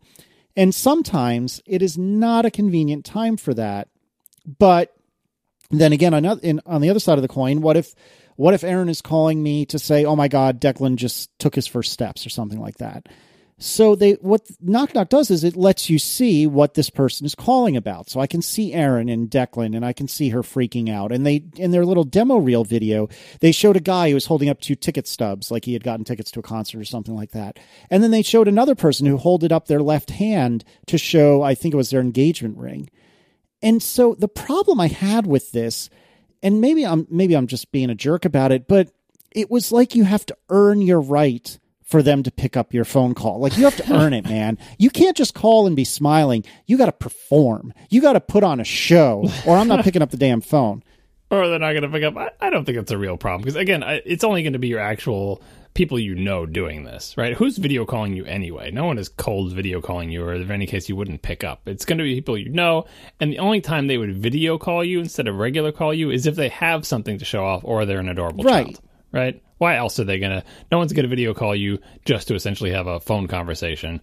Uh, because who wants people looking at them unless they have something to show or they in, are in an impressive place? So I don't know. I, I don't. I guess this depends on who you talk to, but I don't feel like anybody who I would ever video call would deny my call because I was not sufficiently uh, exciting in the video. Well, the other thing is, any FaceTime conversation I've ever had has almost always been uh, preceded by an iMessage conversation being saying, "Hey, I'd like to FaceTime you. Are you cool?"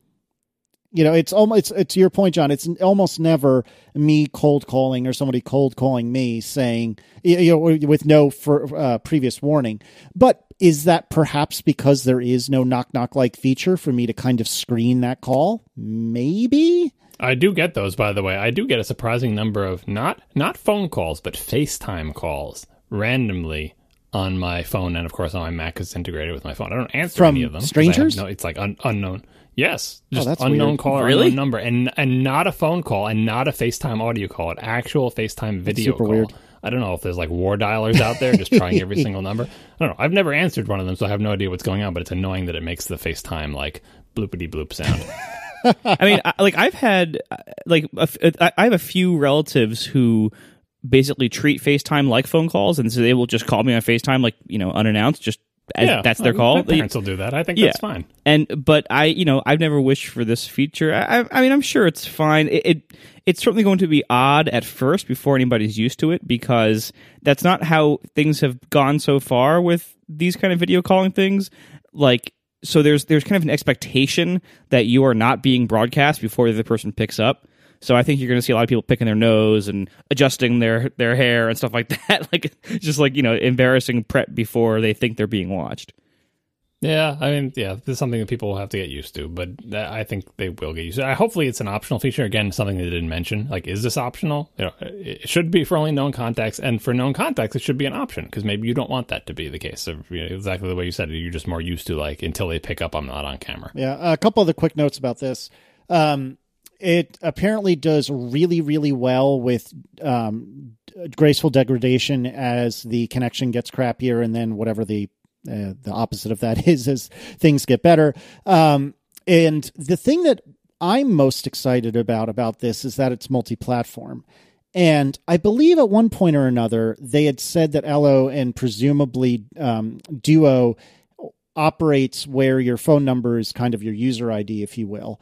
And something that I've struggled with is Erin's side of the family, with the exception of Aaron, is exclusively Android. And there have been several times where we'd like to have a video chat with her mom, which her mom only lives about 20 minutes away, but maybe Declan is doing something funny, or maybe, I don't know, we want to show her something in the house. We'd like to do a video chat. And we don't feel like we have a mechanism to do that. Now, yes, I know that Skype exists. Yes, I know that Hangouts exist. Yes, I know that there are many other video chat apps that exist, but there's nothing that I personally have used that is as easy as FaceTime. And I hope that this duo thing will be as easy as FaceTime. And so we'll be able to install this on our iPhones, and my in laws will be able to install it on their Android phones. And we'll be able to do these very quick, very simple um, video chats on a whim, which would be really, really awesome. And I'm really looking forward to that hopefully working or you can just wait for FaceTime to become an open standard because mm-hmm. they're yeah. they're going to the standards bodies today with that. It, it's just a matter of time now. Mm-hmm. Yeah, this is another thing that's that's Google's strength because my experience with Google Hangouts, for example, is it is the the first and best sort of multiple people on a video stream thing that I've ever used. And is the quality great? No, but I, they like like really good video games and good iOS applications and so many good things. They uh, they understand that the most important thing, like they understand the hierarchy of uh, of needs in a video call. Uh, number one, audio if you have to drop the video to maintain the audio, do it because nothing is, is more annoying than not being able to hear people.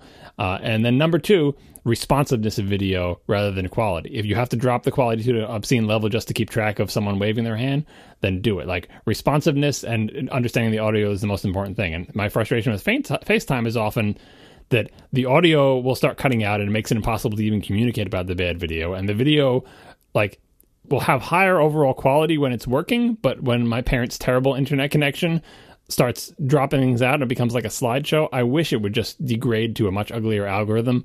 Or, I mean, and FaceTime will do this. FaceTime will turn off the, the video entirely to go to the audio, but in practice, it does not do that soon enough. It very often struggles with stuttering audio, and I wish I could just, like, just, you know, drop this entirely. Very often, FaceTime calls have been derailed by saying, just call on the phone because we know the phone will work and I'll be able to hear your words. So, um, again, I haven't, you know, I, the only thing I've used video from Google is, you know, YouTube, which of course is only Google by acquisition, uh, and Google Hangouts. And I've always been impressed by the performance under pretty, you know, dire conditions of so many people across the country doing one big, giant multi video uh, conference call thing. So, I if this Duo thing works, and because it's cross platform, it may end up being an easier, like, I'll, we'll see if it ends up being like my go-to. Like I'll probably still do FaceTime with my parents because that's just what they're used to. But if it's but if FaceTime is messing up, I will have this app installed and I'll make sure they have it installed too. And I'll say switch to this app and we'll just do A/B testing. Oh, FaceTime is dying because of your weird internet weather over there.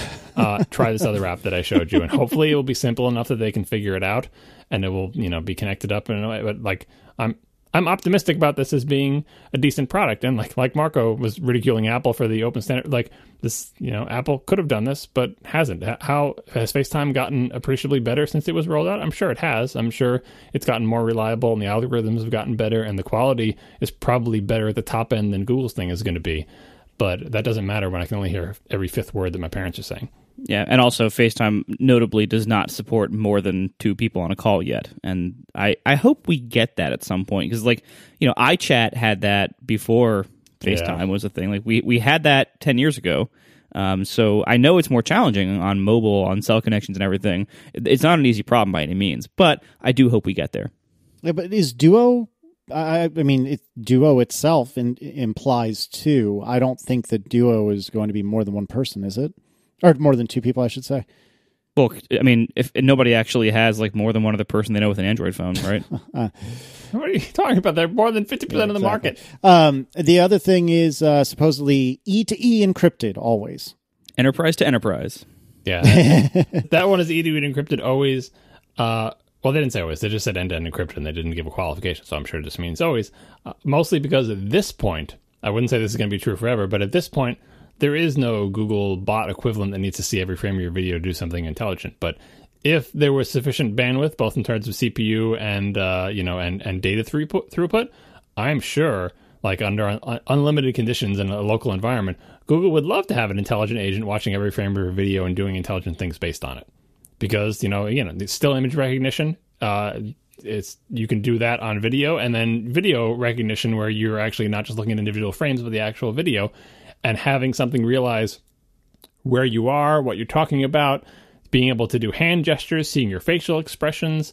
Uh, then Google, uh, you know, would need to see your video. And on the local device, maybe, maybe it could still be end-to-end encryption. But again, there's probably there's almost certainly a server component to this, and so I don't know how long end-to-end encryption end-to-end encryption on on uh, Duo only lasts until Google realizes that they can do intelligent, helpful things by uh, looking at your video.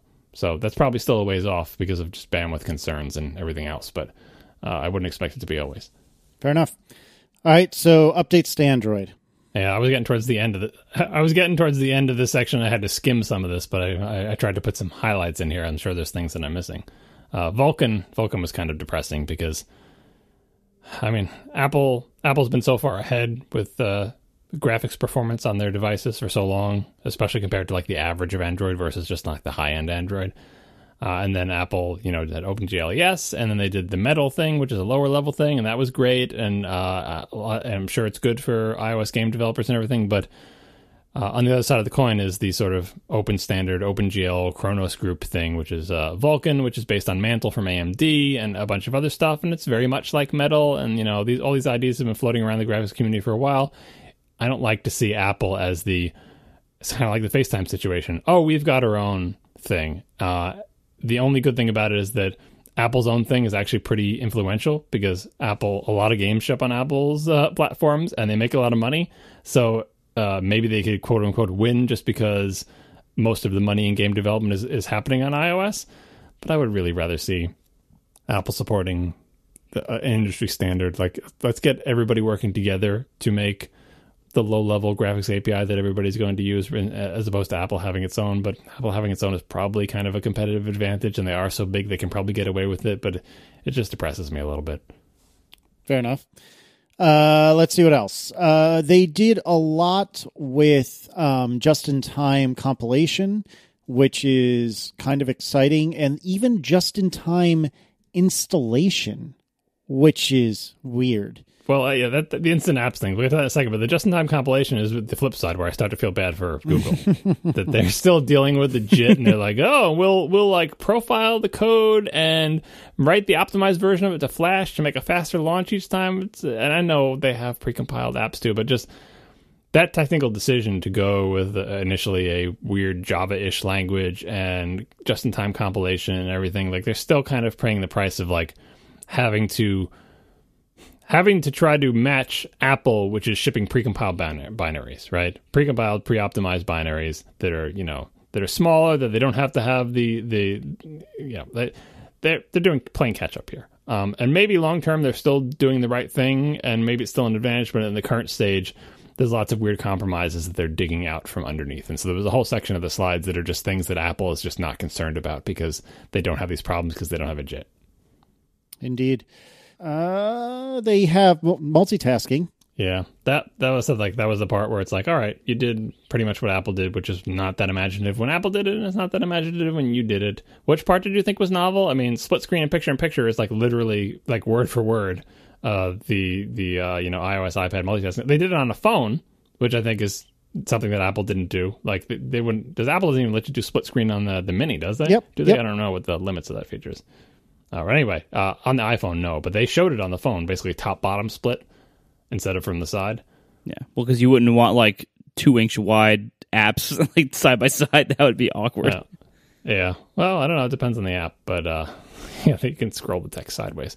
Um, yeah, but what was and they, and they had like the double tap to switch back really fast. Oh, here's here was the thing that, that killed me in this presentation, and I kind of understand why they did it. So they showed their app switcher, which looks like all app switchers look like these days—a bunch of little cards that look like uh, WebOS from many years ago, showing all your applications.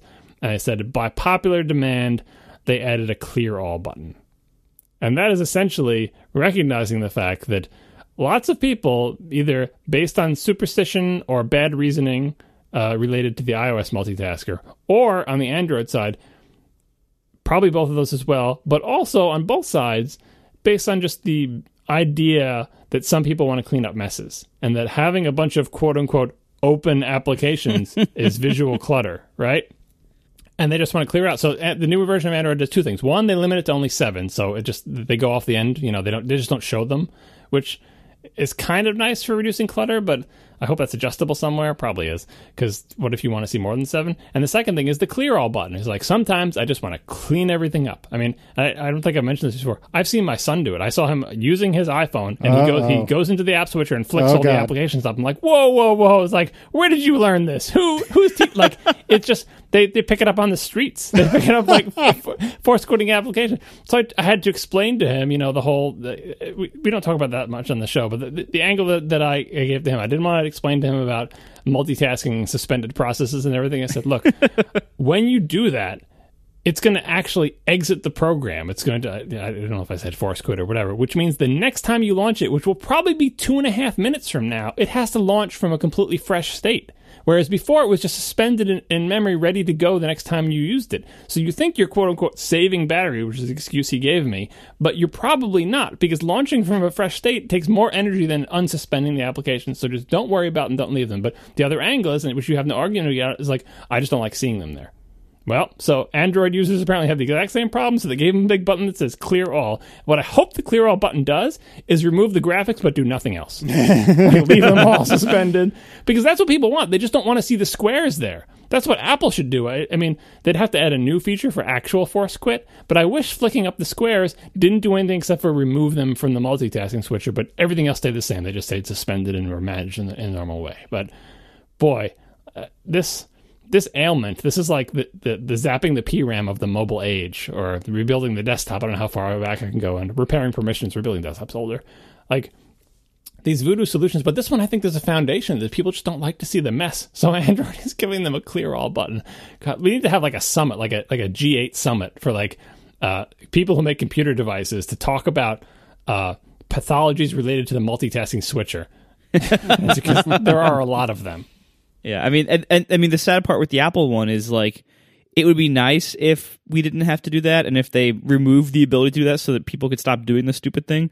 But unfortunately, it does occasionally solve problems. Yeah, you, you do need a way to force quit things. Like you do, badly behave, you do need a way to do that. So you have to, you can't take that away and just say, "Oh, don't worry, we'll manage it all for you." But the obsessive need to do it uh, every time, like I've seen my son do it. I've watched him. It just he just like it's just part of his routine. It's like there's no point in that, you know, and especially because you just convince yourself that if I don't do this, something bad will happen. Like, Oh. I just wish, I just wish that it just it just removed the graphics because I think I think that's like ninety percent of it. People just don't want to see the squares. They don't want to see the little rectangles. They want they want to feel like everything is a clean slate. So fine, get rid of the rectangles, right? But then.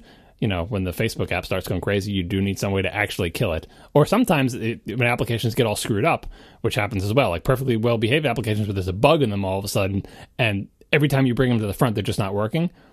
That happens, and you need a way to get rid of them. Get rid of them.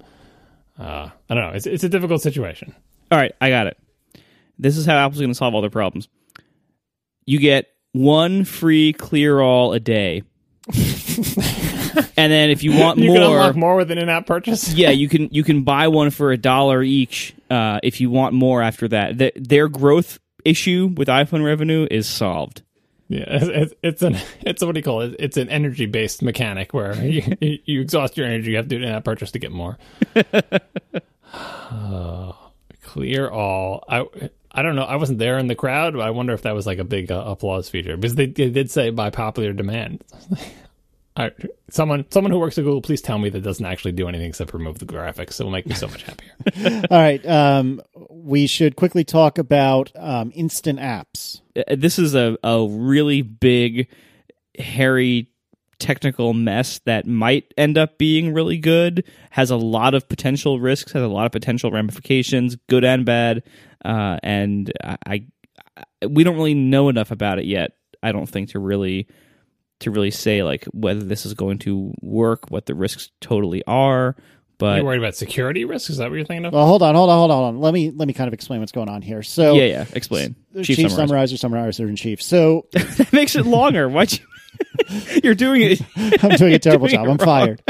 So, um, the idea with instant apps is you're in a situation where you really want to consume some content that is associated with an app. So, they gave an example of wanting to watch a BuzzFeed video. They gave an example of walking up to an NFC enabled parking meter. Right, because critically, it's you want to you want to do something with with an app that you don't have installed. Sorry, yes, yes. So you don't have this installed, um, and you walk up to this parking meter, and the parking meter has some NFC ID that some way somehow Google and Android know are associated with such and such app in the in the Play Store. So what what instant apps will do is it will behind the scenes instantly download the subset of the app that you need to perform the particular function you're trying to do, be that watch the BuzzFeed video or pay for parking or what have you. And it will do that and load it instantly or thereabouts. So it's available to you. So you walk up to the parking meter, you swipe your phone near it, the NFC thing kicks in. It will download the, you know, parking meter app you can put money into it. You can use your android pay and walk away and everything's good. And you haven't downloaded the entire app. You've just downloaded the pieces i'm assuming the intents in the android system that um that are required for the operations you're trying to perform. At first glance it sounds kind of good because i don't like downloading apps just for single use events like this. And and actually i have in the past downloaded a parking meter app in the dc area specifically to park in DC, and then I've never used it since. And so, in theory, this sounds kind of good, but what happens then when I walk away from the meter? I didn't pay close attention to what the brand of meter was or what app I just got quietly installed for me, and I need to add time. Like, what do I do then? Does it say, oh, you've just installed the Parkminder app? Does it allow you to download the Parkminder app from the Play Store because you've instant downloaded it recently? Like, how does that all work? I'm actually less concerned about Android apps splitting themselves up into pieces because they tend to be, from what I gather from our Android developers, a lot more modular. But this whole like user interaction, I think th- it leaves a lot of questions in my mind.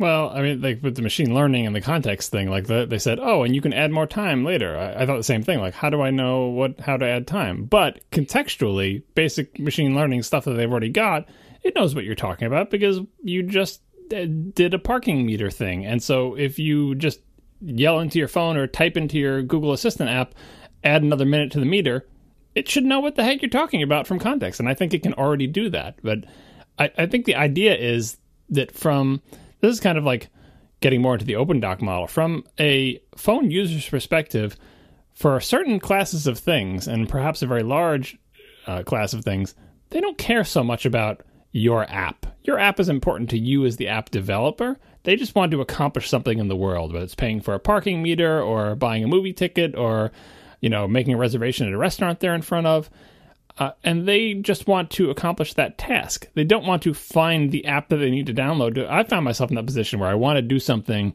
uh, and I've heard that you can do something with this store that I know. I'm like, what is their app called, or what was the name of that app that I heard, or like, just based on other contextual clues and having an open API to say, from the user's perspective, their phone will just do this. Something their phone couldn't do before, it suddenly can do and fairly quickly without them having to search the App Store for an app and download it. I think that's a good user experience and something they could be shooting for. Many problems exist in it. Security is probably one of the big ones, but like you said, like, is this just spamming my phone with apps that are installed as I walk past parking meters, or even if I initiate it, how do I keep track of all this crap that's getting installed? Like, there's a potential downside for this to be abused. But on the other hand, it is a very Apple like feature. I mean, Apple is the company that dreamed up OpenDoc of like, I'm not so concerned with your application. I'm concerned with my task. And it's like computers of the future where you're like, how does that thing all of a sudden know how to work with this thing? It's like magic where you're like, oh, I've never used this thing before in my life, but it has Android integration. I don't have to do anything. And all of a sudden my phone can do this thing that it couldn't do before.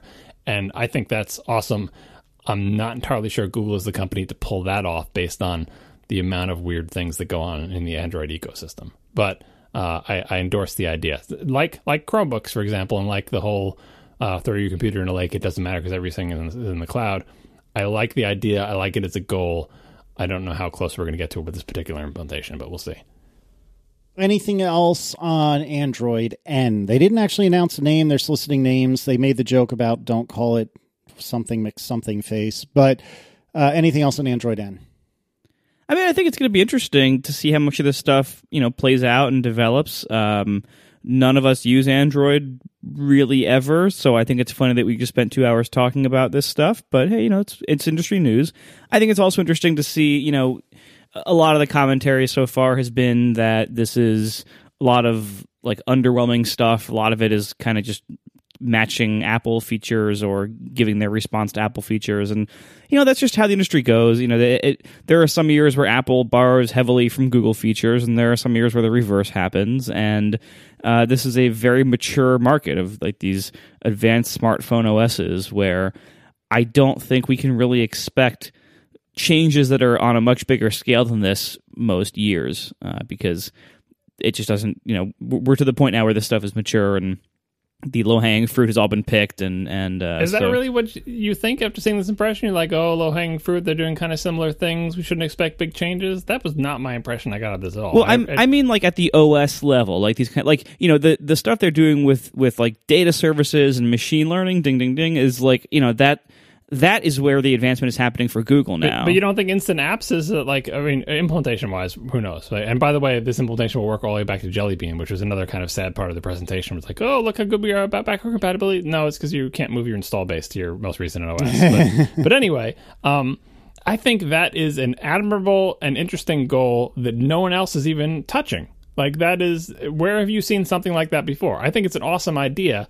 Uh, and there are the first big player to say it's a thing and you can try to do it. And you know lots of caveats about it but that's you know OpenDoc didn't work and maybe this won't work either. But from a user's perspective i think it is significant. I guess. like and that's i would call that an os feature. Like that's that's you know what else is like launching and installing and launching and running apps. That's that's significant.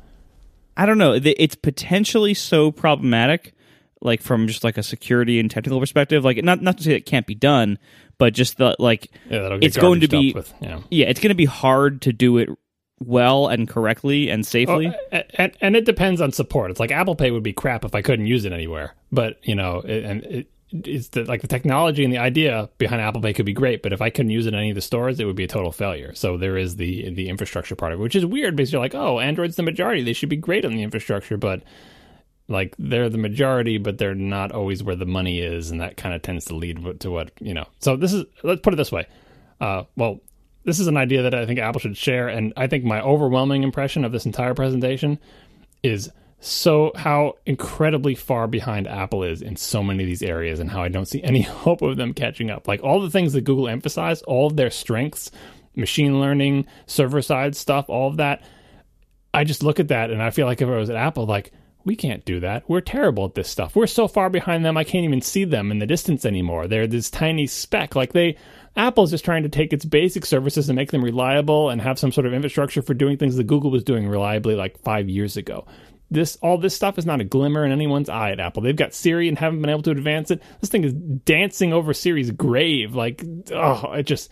If you're an Apple fan, like this makes me think of the good old days when Apple and Google were working together on the iPhone. How awesome it would have been if they had like, you know, divided the labor and say, Apple, you make the hardware and the OS, and we'll do the services, and together we'll make the awesome platform of the future. That didn't happen, unfortunately.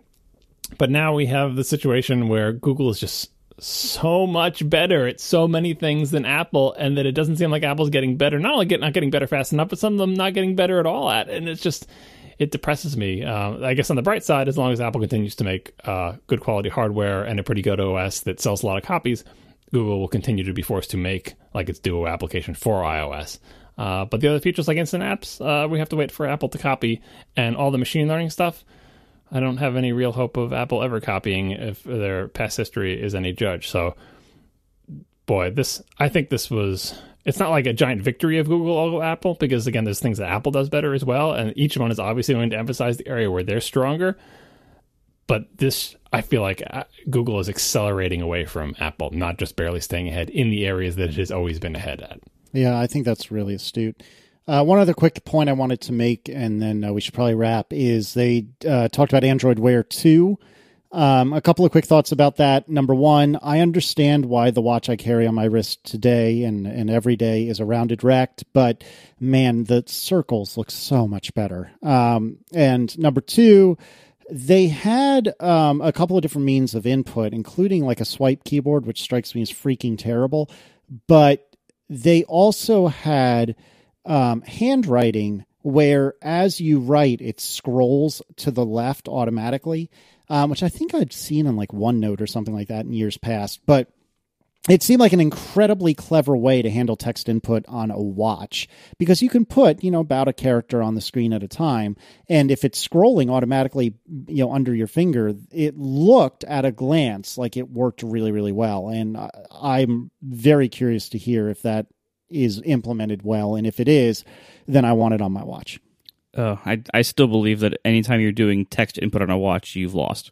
I agree, but in a pinch, it would be nice to not have to use Siri. You just use Graffiti. Yeah, totally. Yeah, just draw the same draw the same letter over the same spot. You don't need to scroll. Just keep drawing the same letter on the on the watch face. Yeah, uh, the Android Wear, what it has going for it is they're trying everything. it's true, right? Well, and honestly, I mean, I'm not going to get too far into this now because we're out of time. But honestly, I, I think you know, Casey, you mentioned like, man, round looks so good, Android Wear can do different shapes than Apple can because the design of the platform from the beginning was, in a very Android way, uh, to to have a scalable system that could apply to you know any large set of different device sizes and shapes and characteristics.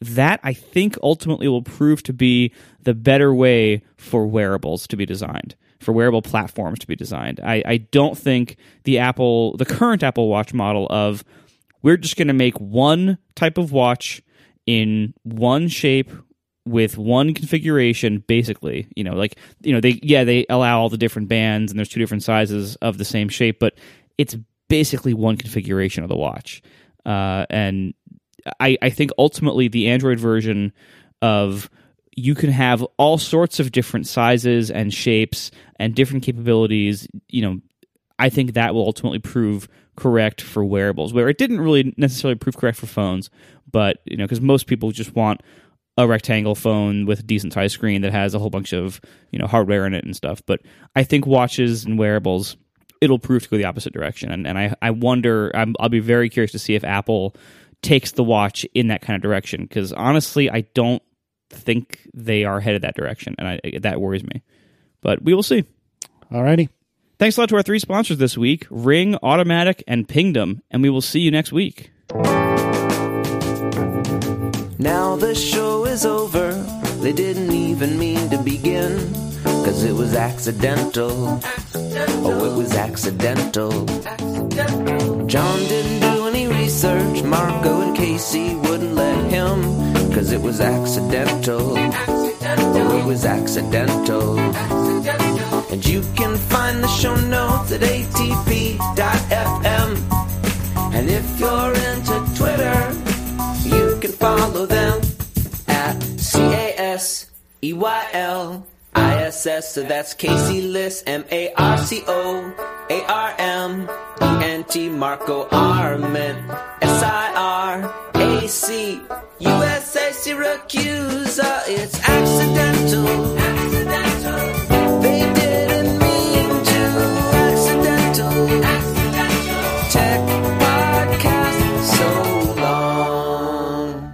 So, somebody who shall remain nameless and who is too embarrassed to be named on this particular podcast tells me, tells us, or tells me specifically, that I am wrong about quitting iOS he says it's his only salvation. Uh, salvation from what? From, uh, assuming, his battery draining. He says, he says, you want a video? It's completely replicable. And I thought, what I told him uh, in, in the chat here is that uh, I thought I covered all bases. Yes, sometimes it's a badly behaving app that you have to force quit. Sometimes an application is in a weird state that the only way you can get it to work again is force quitting it. Uh, and some applications, even when they're working perfectly, you need to force quit right when you're done with them if you don't want them sucking your battery down. True. All true. And yet, I still say the reflexive habit of force quitting every single application every time you're done with it is crazy because you are draining your battery more because you're just relaunching them fresh the next time you use them, which is going to be 30 seconds from now when you launch your Twitter app again. Crazy. What I'm against is the reflexive routine force quitting of everything. And that is the habit I see, not the selective based on past experience that I have to fit, uh, force quit this application or it drains my battery. No, that's not how people act. Most people, it's just like flick, flick, flick, flick, flick, use flick, use flick, use flick. They're double tapping that home button like crazy. they cannot have a single, they can only ever have one thing there. When they're done with it, they flick it so they can go back to Springboard and see nothing. It's, you know, it's and, and he, he's saying it's not about that; it's about apps that won't launch. Like I said, sometimes you they get into a state where you bring them to the foreground and they do nothing, and you have to force quit them to be able to launch them again. I understand that, and yes, sometimes the OS gets so hosed that you got to reboot. But none of this argues for you must reflexively force quit every single application on your phone every time you use it, and which again is exactly what I see, and it's what I see my son doing, and uh, trying to reason with him has not worked, and he still does it, and it's an embarrassment. Okay. Good talk. no, I mean like any any reason that any like legitimate reason that you'd need to force quit all these apps all the time is probably either a bug or a shortcoming in the operating system. And so like yeah, Apple should fix those. Like it is totally valid today to say I need to I need the ability to force quit apps because sometimes they don't launch right or whatever. Uh, oh, you're always going to need the ability, but just for it to be a hundred percent blanket habit is not a good idea. Yeah, I mean, like the Apple Watch. Uh, this is not a, a, good example in general of how to design a, a, responsive and stable software platform. But the Apple Watch has a way to force quit apps without having an app switcher. Uh, most people don't know about it, but you can do it. It's you know it, basically you hit the sleep button and then you, you hit it again. It's you look it up, but uh, yeah, it it has a way to do that. So like it is possible to still have some kind of gesture involving the the sleep wake button and holding it down in a certain certain way to have a force quit uh, method without having without putting it in the switcher and having that be the method. But I don't know. I think the whole design of the multitasking switcher itself um, needs a lot of help in a lot of ways, not least of which is that conceptually everybody thinks all those apps are always running all the time and they need to clear them out. So that's that's one of the many problems with the current iOS app switcher that is ultimately a design problem, not a technical one. Yeah, and the technical problem is when when you know an app gets stuck in that state where you have to kill it because it won't launch again. Like it, it, will launch and you can you know run it and use it, but it's useless. Or like you'll tap the icon and nothing will happen. Yeah, and then like, eh, or just memory gets filled or corrupted, or there's an OS bug that happens. But none of that argues for. It happens all the time. First of all, you've got a problem with your phone, and it's it's uh, obviously not a widespread problem because plenty of people use their phones. And uh, like, I, I, don't force quit anything ever essentially because I don't use the Facebook app, I don't use anything, and I use I use iOS devices for years, not force quitting everything. So it's obviously not an endemic bug that that affects every single device. If it's happening to yours, who knows what's going on? Maybe you have a problem, but don't accept it as the status quo uh, as things working correctly. And even when it, you do have a problem like that, I feel like you can target it by figuring out which applications are the problem. When do I need to do this? Uh, because if you can't do that, if, if you just give up and say, I have to do this all the time, it's just the easiest system that works. Like, I feel like it's a total failure of the product. Like, it's not the user's fault at that point. It's just like the product has so frustrated the user that they can't that this is their tool for dealing with it, which is blanket force quitting, and they will never move away from it because it's the only thing that's given them salvation on whatever weird thing is going on on their phone or the apps they use. Uh, and I feel like if Apple saw you do that, they would feel that they have failed you as a vendor of a product because they don't want you to use it that way, and you shouldn't have to use it that way. And if you feel like you do, whether it's true or not, whether you have to, if you feel like you do, that's a that's a, a breakdown there. But anyway, I, I would say if you if you are listening to this and you reflexively force quit all your apps, uh, consider trying to target your force quitting, trying to, to, target it better. And maybe if there's an application that's a particular problem, get it off your phone. I know you can't tell people to get rid of Facebook. It's like telling people, I don't know, like to give up their firstborn. But uh, if that's not an option for you and the Facebook is a problematic one, just try reflexively force quitting Facebook. But don't say reflexively force quit your favorite Twitter app because it's probably fine. Or maybe your Twitter app is the problem. I don't know. I just, all I'm telling you is that it's not normal. Like you shouldn't have to do this. And and I know many people who spend years and years using iOS devices across multiple hardware models and multiple OS models with multiple apps who don't even know how to force quit and they're fine. So it is not like a fact of life on iOS and and people should not be doing it.